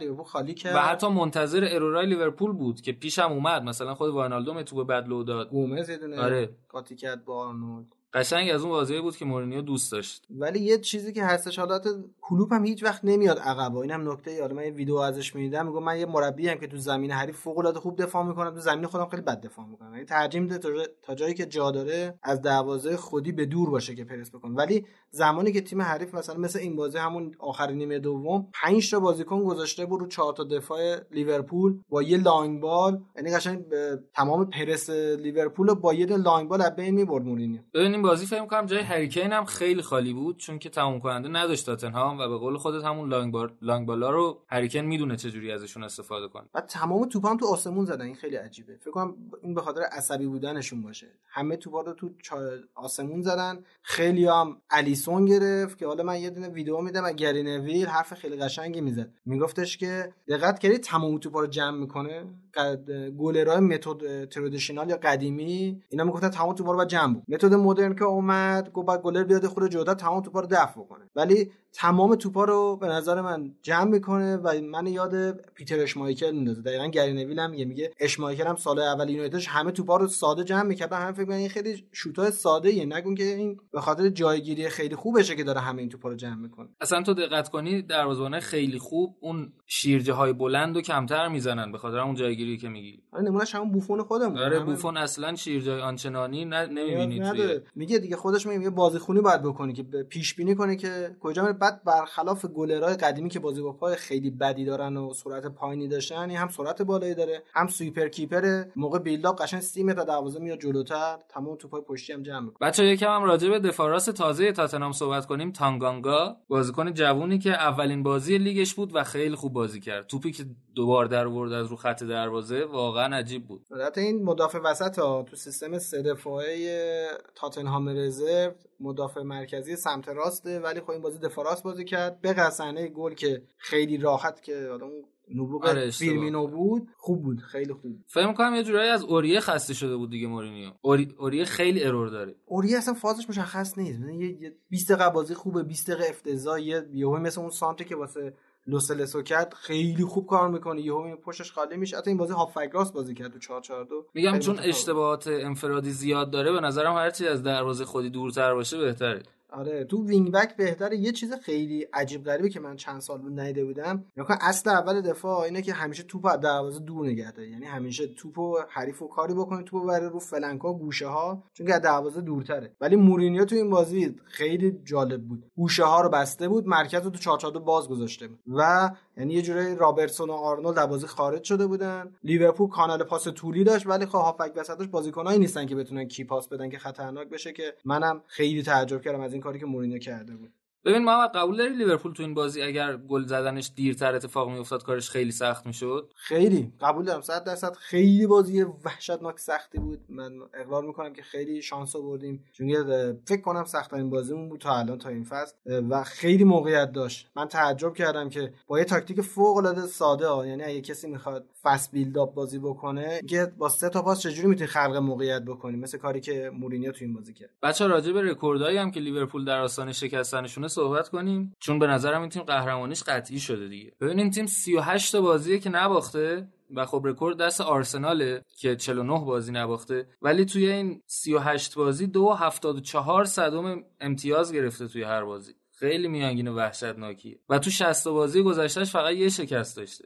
این فصل هم تو لیگ فقط مساوی داشته این فصل هم فقط یه مساوی داشته. الان توی کل لیگای معتبر اروپایی توی 21 بازی اول بهترین عملکرد داشته که پشت سرش بایرن و منچستر سیتی ان منچستر سیتی گواردیولا که ته فصل 101 امتیاز گرفت. فکر کنم گواردیولا هم خیلی افتخار می‌کنه به اون فصلش و لیورپول با این روند می‌زنه قشنگ رکورد 101 امتیاز ببین یه مسابقه خیلی خوب پپ داشت که ما خودمون لیورپول به این سطح رسوندیم. راست نمیگم اون رقابت پارسال با لیورپول لیورپول یه کاری کرده که الان خود من به عنوان هوادار لیورپولی هنوز تیممو قهرمان نمی‌دونم. با اینکه اگه یه بازی عقب افتادم نمی‌بریم فکر کنم 17 تا میایم بالای سیتی اگه اشتباه نکنم. اینم خودش اون رقابته باعث میشه که اینجوری آدما یا تیما پیشرفت بکنن. و محمد توی 20 تا بردشون 10 تاش با فاصله یه گل بوده 5 تاش با فاصله دو گل بوده و 5 تاش با فاصله 3 یا بیشتر بوده. این 10 تا برد توی 20 تا 50 درصد برداد با فاصله یه گل فکر می‌کنم ذهنیت قوی تیم هم میرسونه. آره ببین من می‌خواستم تو بخش سیتی بگم. خیلی حرف خیلی خوبی زدی. ببین سیتی کلا به نظر من design شده واسه بردای پرگل یعنی گل اولی که می‌زنه سه چهار تا بعدش می‌زنه. لیورپول کاملا design شده واسه گل نخوردن و تمرکز رو transition ها. وقتی توپ از دست دادیم وقتی که توپ به دست آوردیم. ولی خب همونجوری که فکر کنم فرگوسن گفته بود جمله معروفش میگفتش که خط حمله خوب پیروزی میاره خط دفاع خوب جام میاره. بهترین چیزی که من این هفته در مورد این لیورپول شنیدم اینه که اوایلی که کلوب اومده بود توی لیورپول این تیم خیلی هیجان انگیز بازی می‌کرد و اون هوی متالی که می‌گفتن بازی می‌کنه و می‌گفتن اون موقع جذاب ترین تیم برای تماشا کردنه ولی الان شاید جذاب ترین تیم برای تماشا کردن نباشه ولی بهترین تیم برای تماشا کردن. من کاملا با حرفت موافقم. یه مقاله میخوندم کیکر نوشته بود راجع به فصل آخر کلوب توی آلمان. نوشته بود این این آدم کلا مشکل کنترل هیجان داره با اینکه فوق العاده دوست ولی راست میگه. شما همه بازی ها رو با یک تمپو فوق العاده بالا با یک چی میگن ضرب خیلی سنگین بازی می‌کنه خب فوتبال همیشه یه شکل نمیمونه دیگه. و الان به نظرم به این خرد و به این دانش رسیده که من دقیقا یادم میاد. گل اولی که فیرمینو زد لیورپول 4 دقیقه 3 دقیقه فقط توپو بین دفاع 4 تا دفاعش پاسکاری کرد که به این میگن شهوت بعد گل. یعنی تیمی که صاحب خونه است بعد اینکه گل می‌خوره می‌خواد سری بیاد فشارش رو اعمال کنه. چیزی که ما تو دو سه فصل اول حتی از همین لیورپول هم نمی‌دید ببین کلوپ سه تا فینال اروپا باخت. دو تا Champions League یه دونه یورو لیگ تا بالاخره فینال تاتنهامو به قول خودت اون تمپوش آروم شد و بعد از اینکه گل زد قشنگ محتاط بازی کرد. یعنی می‌خوام تایید کنم حرف تو آره یاد گرفته که آرومتر باشه تیمش. سارا بذار من یه دخالت بکنم. من سه, سه چهار هفته است که محمد اومده سه هفته است فکر می‌کنم. من تو بخش انگلیس بهم فرصت نمی‌رسید اذیتش کنم. الان بذار من یه سوال بپرسم. یا کن کاملا حرف درسته که میگی تمرکز لیورپول روی transition هست خب؟ درست. چطوری منتقد هندرسونی؟ نه من وقتی که تمرکز تیم روی ترانزیشنه تقریبا میشه گفت مهمترین نقش رو هندرسون داره توی تیم. آره ببین اینجا اگر بحث سر سلیقه است. حالا من می‌خواستم یه چیزی حالا پرانتز باز کنم بعد برسم به حرف خودت. من این چیزهایی که میگم نظر شخصیم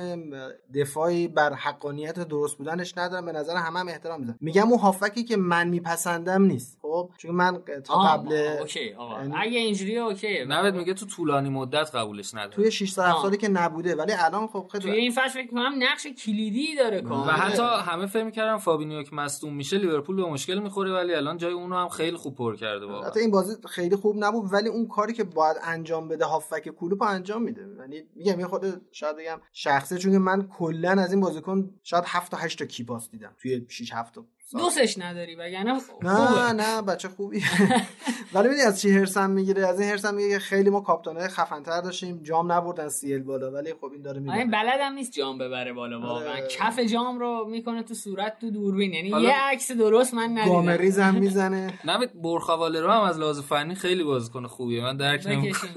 نه برخوالرو فقط پاس در عرض 5 متری میده. حالا بگذاریم یه نکته خیلی خوبی هم که داره و تحمل برانگیز اینه که لیورپول تو لیگ 6 تا بازی پشت سر هم یه clean sheet کرده. تو این 6 تا بازی هم دقیقا گومز بوده. یعنی من با اینکه این بازی دو تا error خیلی بد داشت نشون میده اینکه شما یه مدافع مدرن مثل گومز داشته باشی که pattern تو کامل بکنه خیلی بهتر از اینه که مدافع با تجربه داشته باشی مثل لوورن که اصلا design نشده برای پرس از جلو و یک بازیکن قدیمی و کنده. محمد به نظرت ماتیپ می‌تونه به ترکیب اصلی لیورپول برگرده امسال؟ والا اگر لیورپول همینجوری ادامه بده clean sheet کردناشو نگهش به خود کلوپ هم دوست داره گومز رو fix بکنه ولی خب بعضی وقتا یه اشتباهاتی می‌کنه که عجیب غریبه. خصوصا تو دفاع راست. هر وقت اینو گذاشت دفاع راست بد بوده به نظر گزینه اخراج هم بود این بازی ها. خیلی خشن بازی می‌کرد محمد. دو سه تا خطای بد داشت که داور اگر یکم قصد داشت مثلا سخت گیرانه سوت بزنه می‌تونست اخراج کنه. نه حالا این بازی بحث VAR زیاد داشت. می‌خوام اونم تو تحریریه بگیم. چون که چند تا تصمیم به نفع لیورپول داشت حالا. آره. باشه میریم توی تحریریه در موردش صحبت می‌کنیم. نکته دیگه ای هست بچه ها که بخواید اضافه کنید؟ بعد اون انتقادی که در مورد صلاح هم می‌کردم این بازی قشنگ یعنی دیدیم چقدر خوب بود. یعنی توی یک چهارم آخر زمین فوق العاده بخشنده و خوب بود و از اونجایی که مورینیو هم می‌خواست اون سه تا بازیکن لیورپولی زونال مارک بکنه کلوب کلا این سه تا رو فری فرم کرده یعنی جایگاه مشخصی نداشتن. این هم یه نکته خیلی مهم بود بگذاریم از روی این بازی. یا هنوز صحبت دارید بچه ها اگر okay من میگم بریم بازی سیتی و استون ویلا هم چون خیلی مشخص بود یکم در موردش صحبت کنیم. بعد حرفای مفصلمون رو سر لستر و ساوثهمپتون بزنیم. سیتی هم 6 1 استون ویلا رو برد و اون حرفی که محمد زد که design شده برای اینکه یه تیم رو بپوکونه وقتی گل اول رو می‌زنه رو توی بازی فکر کنم به واضح ترین شکل ممکن دیدیم. دقیقه 18 24 28 سه گل می‌زنه یعنی توی 10 دقیقه. و دقیقا نوید بعد از دقیقه 28 تصویر تلویزیون رفت روی تماشاگرایی که داشتن می‌رفتن. که حالا من اینم درک نمی‌کنم واقعا. بعد جالب دقیقه 62 بازی یه فکت می‌گفت 30 درصد استادیوم خالی شده. من اینو اصلا درک نمی‌کنم چون که شما جلوی منچستر سیتی خب احتمال زیاد میبازی دیگه رفتی از تیم حمایت کنی. بعد این بازی بزرگ پول هنگفتی هم اون تماشاچی داره پرداخت بکنه که این بازی ببین من تعجب می‌کنم که چرا این دین اسپیت اخراج نمی‌کنه. و اینکه اینا نمی‌دونن چقدر خوشن که می‌تونن بازی کوین دیبروینه رو ببینن از نزدیک.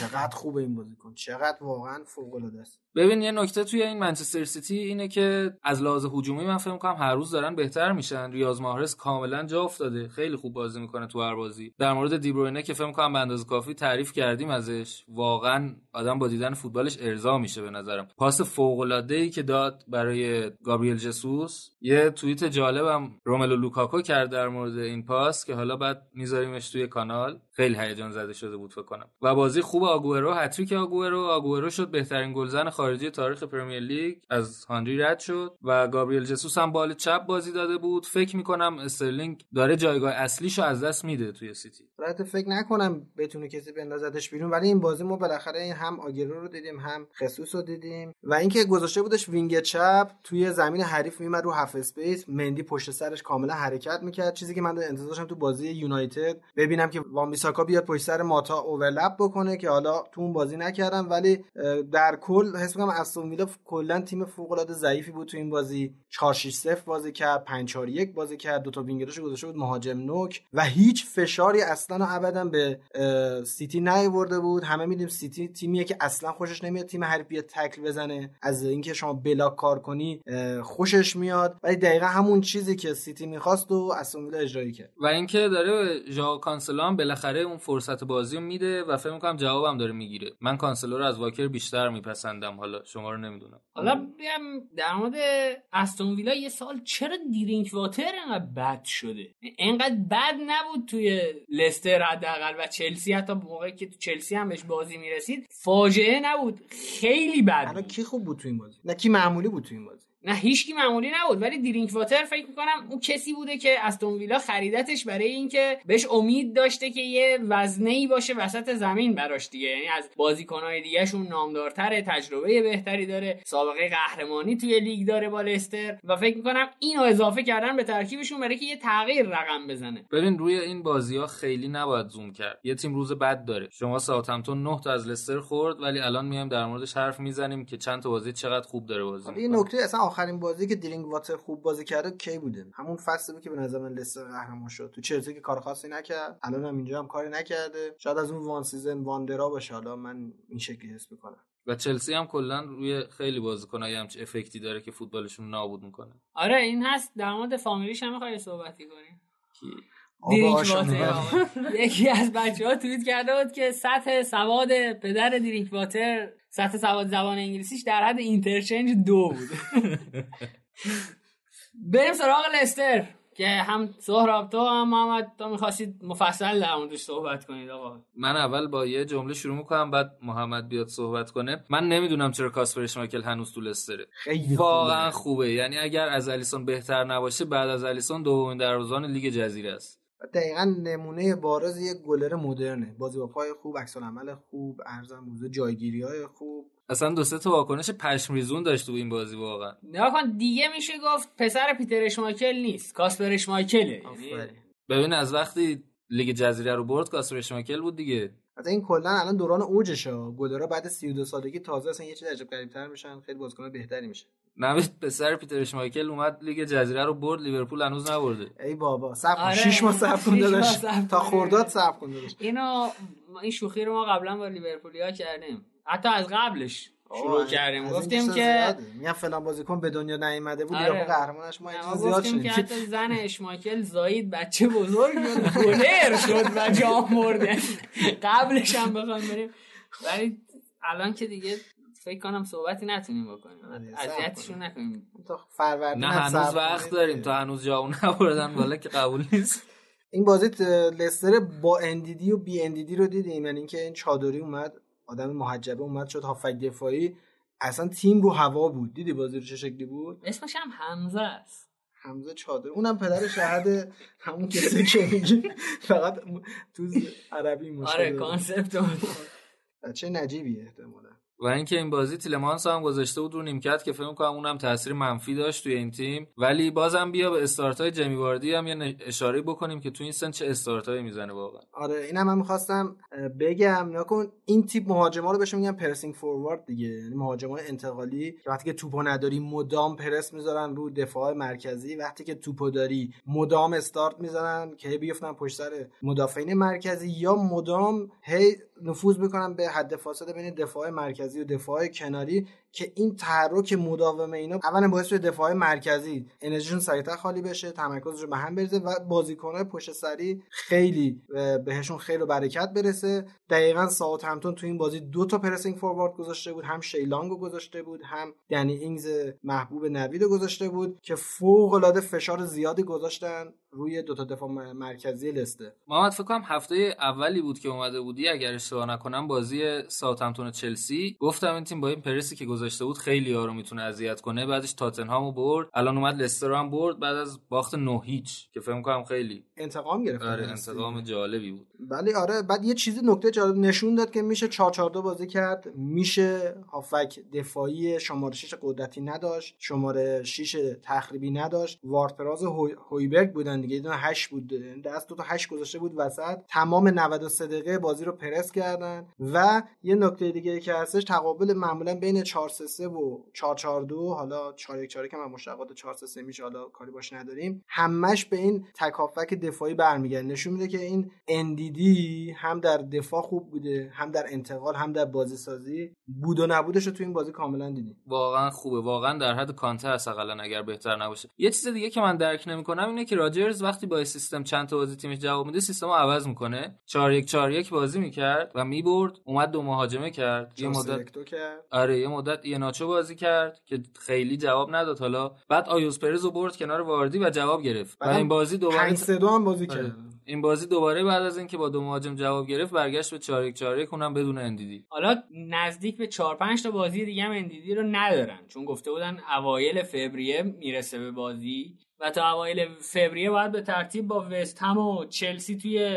پریمیر لیگ و برنتفورد و استون ویلا تو اف ای کاپ و کاراباو کاپ بازی کنه ببین من فکر می‌کنم لستر بارشو بسته دیگه. یعنی قهرمان که نمیشه و سهمیه چمپیونز لیگ هم می‌گیره. من مخالفم با یعنی فکر می‌کنی ممکنه سهمیه نگیره؟ من راجرز شناسیم حس می‌کنم قوی تره این مربی مربی حالا خوبیه ولی مونده تا بدونید که چه کارهای عجیب غریبی ببین. آخه تیمای پشت سر هم خیلی امتیاز از دست میدن. این تاتنهام و یونایتد و وولفز هم خیلی امتیاز از دست میدن. شما نگاه کن الان مثلا فکر کنم اختلاف شما یونایتد با لستر ده امتیاز باشه. یه لحظه فرض کن که برونو فرناندز بگیره. مثل پارسا فکر کنم 9 تا بازی پشت سر هم بردید. یه ریتم اونجوری یه فرم اونجوری بزنید. اینا هم که سیر نزولی دارن و من حس می‌کنم جز 4 تا قرار نگیره. حالا ما که خوشحال میشیم اگر نه تا بازی ببریم. من به عنوان یک کسی که طرفدار هیچ تیمی تو لیگ انگلیس نیست آرزوی شکست داره همه. من ترجیح میدم شفیلد یونایتد. نه جدی ترجیح میدم اگه قرار باشه لستر سهمیه نگیره به جای منچستر شفیلد یونایتد اضافه بشه به اون چهار تا. آقا واقعا تیم جدید اضافه شدن به اروپا یه جذابیتی داره دیگه. بعدم شما هم که بیاید چمپیونز لیگ دور اول هست میشید دیگه. واقعا چمپیونز لیگ با منچستر جذابتر از اون منچستر نیست. نه صادقانه بگو بدون چرا. جذابتره؟ ولی میگم کلا تیمایی مثل شفیلد و امثال هم اگه بیان یه سهمیه ای بگیرن از لحاظ اقتصادی می‌تونن تقویت بشن و کلا لیگ انگلیس اون جذابتر می‌کنن. جذابتر از این چیزی که هست می‌کنن. ببین من خودم شفیلد رو خیلی دوست دارم ولی فکر نکنم امسال بتونه سهمیه بگیره. ببین در مورد شفیلد هم بگم این والدر فوق العاده مربی خوبیه یعنی بهترین مربی انگلیسیه که من تو دهه اخیر دیدم. اه، کارهایی که می‌کنه دقیقا به نظر من مناسب سبک فوتبال انگلیسیه. یعنی قشنگ میاد fast build-up سری بازی می‌کنه مدام میندازه پشت سر دفاع. عرضم به حضورتون که سانترهای خیلی خوبی رو گوشه ها دارن. به جای که مثلث رو گوشه ها ایجاد کنن مربع ایجاد می‌کنن و فقط تنها مشکلی که دارن اینه که این مهاجماشون شما الان XG شفیلد که ببینی خیلی بالا. این مهاجما این موقعیت هایی که ایجاد میشه رو نمی‌تونن انگار گل بکنه محمد تا 2024 هم تمدید کرد قراردادشو؟ آره فکر کنم تمدید که خیلی خبر عجیبی بود چون که من فکر کردم ممکنه بره یه تیم بهتر چون به هر حال این تیم از دستی دو آورده در واقع. یعنی دو تا promotion پشت سر هم داشته باشه فیل. ولی خب به اصطلاح باشگاه بچگیشه. باشگاهی بوده که طرفدارشه و فکر می‌کنم داره لذت می‌بره. طرفدارا هم دارن از کارش لذت می‌برن. ولی اصلا هم بهش نمی‌خوره اینقدر آدم باهوشی باشه. یعنی تلفیق خیلی خوبی از مدرن و فوتبال انگلیسی زده که جواب داده فعلا. بازیکن آنچنان شاخصی هم نداره. نه واقعا تیمه. استون ویلا که ریخت و پاش کرد وقتی اومد. یا هم نکرد. فصل پیش فولام مثلا چقدر خرید کرد چقدر مهره داشت و نتونست نتیجه بگیره. خرید خاصی هم انجام نداده. الان من یه نگاه به اسکوادشون هم میندازم هر چی دنبال یه بازیکن شاخص میگردم وجود نداره و مثلا شاید شناخته شده مثلا دین هندرسونی باشه که از منچستر قرضی داره اینجا بازی و بویا سولشایر هم می‌خواد که آخر فصل برش گردونه که حالا حداقل یه رقابتی برای دخیا ایجاد بشه. آره اینم یه نکته یا فولام خرید کرد فکر کنم تو خریداش کمتر بود. خیلی خوب کار کرد. این فصل شفل هیچ خرید نکرد. خیلی خوبه. استون ویلا چند تا بازیکن خرید. 120 میلیون خرج کرد. خیلی بد بود.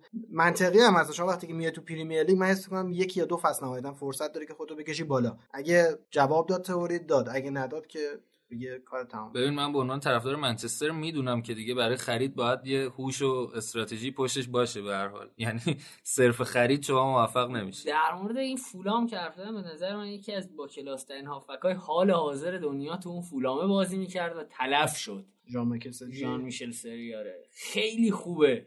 الان کجا نه. رفت لیگ ترکیه آره داره ترکیه بازی فوتبال خیلی ورزش بیرحمیه. یه نگاه کلی هم به بازی های این هفته بندازیم و بعد بریم سراغ تحریریه دیگه بچه های اوکی همین شفیلدی که در موردش صحبت کردیم وست هم یک هیچ برد. برایتون در صورتی که آقای جهانبخش فیکس بود یک هیچ به اورتون باخت. وولورهمپتون و نیوکاسل هم یک یک کردن. واتفورد توی منطقه سقوط تونست برنموس رو بزنه. واتفورد هم داره روند خوبی رو طی می‌کنه خیلی هم خوب بازی می‌کنه. اصلا کاندید مربی ماه بود ناجل پیرسن. خیلی عوض کرده تیمو. ببین پایه اون لستر معروف هم همین بنده خدا گذاشته بود. آره. یه فصل مربیش این بود. و در مورد بقیه بازی ها هم صحبت کردیم. یه نگاه هم به جدول بندازیم که دیگه نیازی نیست نگاه بندازیم. لیورپول اوله. اگه بازیش هم ببره همون جوری که محمد گفت بازی عقب افتاده شو 17 امتیاز اختلاف میفته من سیتی 47 امتیاز دومه. لستر 45 امتیاز سومه و چلسی هم با 39 تا چهارم. منچستری که جدی ترین تهدید کننده منطقه سهمیه است اون چهار تیم منطقه سهمیه 5 امتیاز فاصله داره با اون منطقه بعدش هم شفیلد یونایتد با 32 امتیاز. واتفورد هم خودش از آخر جدول کشیده بیرون از منطقه سقوط. با 22 امتیاز 17 ام سه تیم آخر هم استون ویلا، بورنموث و نوریچ به ترتیب با 21 20 و 14 امتیاز. توی جدول گلزنان هم که آقای واردی با 17 گل که سه تاش پنالتی بوده. دنینگ ساوثهمپتون 14 گل پنالتی نزده چی و دو تا 14 گل دیگه داریم که اوبامیانگ و رشفوردن که هر کدوم یک و پنج پنالتی زدن به ترتیب. بعدم آبراهام و آگورو با 13 گل. دیگه بعدم میاد روی 11 و 10 و 9 که خیلی هستن دیگه نگیم برات. بریم سراغ تحریریه.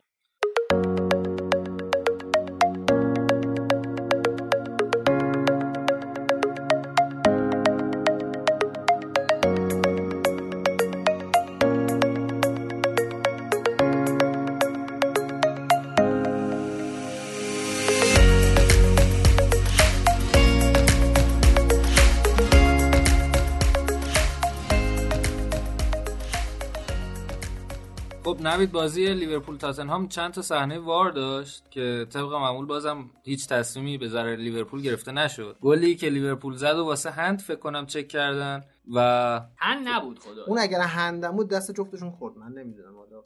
کدوم زودتر خورد؟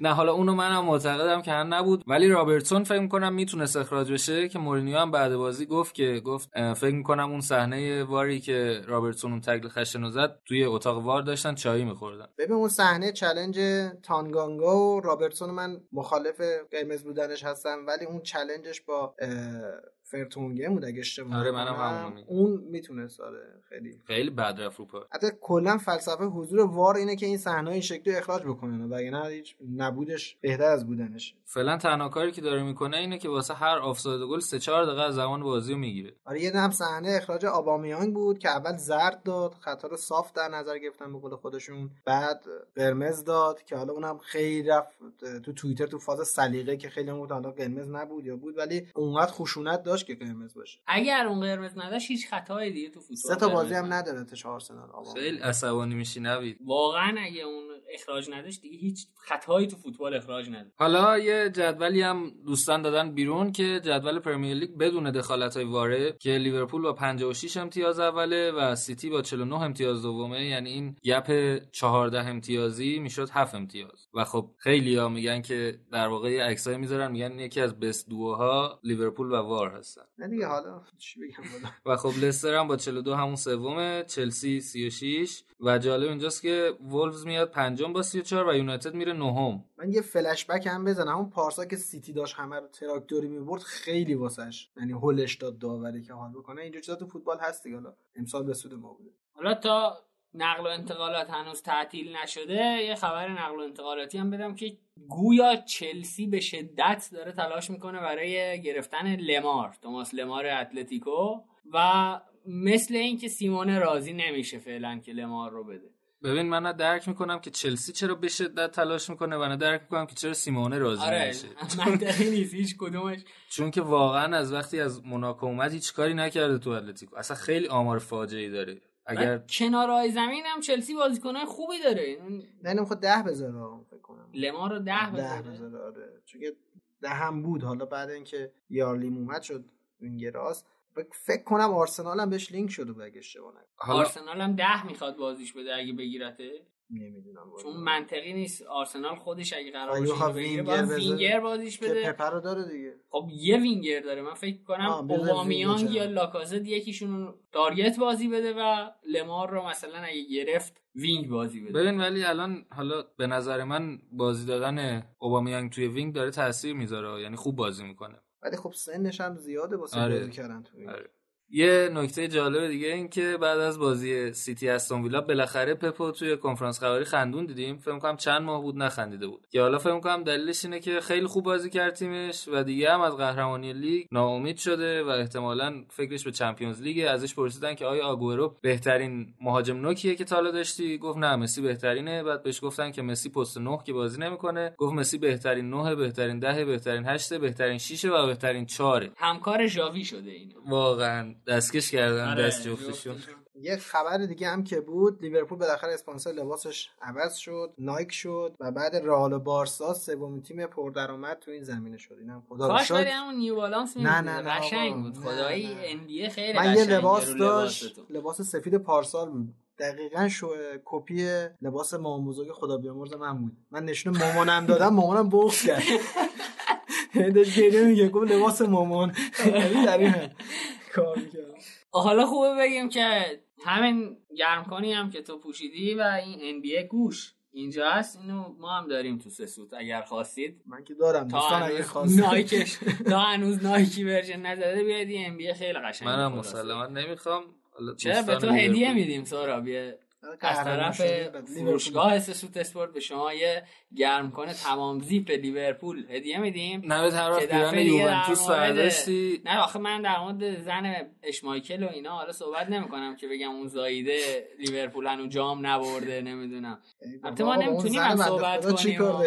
ما خیلی توانایی صحبت کردن هم نداریم. آخرین باری که تو تورین بردیم یوونتوسو فکر می‌کنم من هنوز دانشجو لیسانس هم نشده بودم.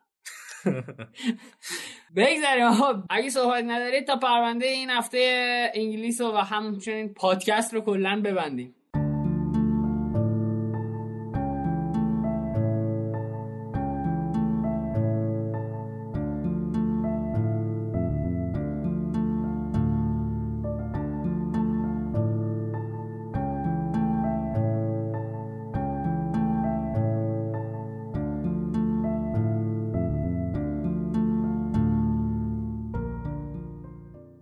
اپیزود 14 ام Cutback رو شنیدید. امیر رو نداشتیم این هفته. لابلای اپیزود فرهاد هم از دردامون صحبت کرد که چه اتفاقاتی توی کشور افتاده توی این برهه. ما سعی کردیم بیایم و کار هر خودمون رو انجام بدیم تا بدقول نشده باشیم. به سبک همیشه بگم که Cutback رو می‌تونید از همه نرم افزارهای پادگیر بشنوید. توی شبکه های اجتماعی هم می‌تونید ما رو توی توییتر و تلگرام با آیدی Cutback Cast C U T B A C K C A T دنبال کنید. توی اینستاگرام هم یه صفحه داریم به نام سسوت مگ عدد 3 S O T M A G که توی این صفحه علاوه بر این که به فوتبال اروپا می‌پردازیم دنیای ورزش رو و البته فوتبال داخل رو مورد بررسی قرار میدیم و یادداشتهایی از روزنامه نگارای خوب کشور اونجا خواهید خوند. توصیه می‌کنم اونجا رو هم دنبال کنید. این هفته که امیر نبود من جسارت کردم. آهنگ آخر اپیزود رو من انتخاب کردم. ترجیح دادم برای موسیقی انتهایی یک موسیقی فارسی انتخاب کنم. مثل همیشه اگر از محتوای ما راضی بودید ما رو به دیگران معرفی کنید و بیرحمانه نقدمون کنه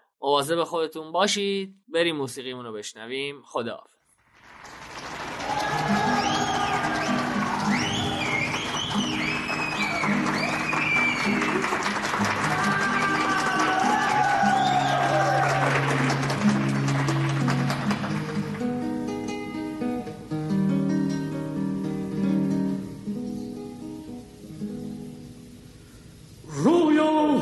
من قریش قدیم. تو مشتی سایه اما سمیمی قریه من به جای فولا چشم رو میپرستی؟ چشم رو میپرستی؟ قریه من خوب و سمیمی دلچسب و زیبا شعری قدیمی.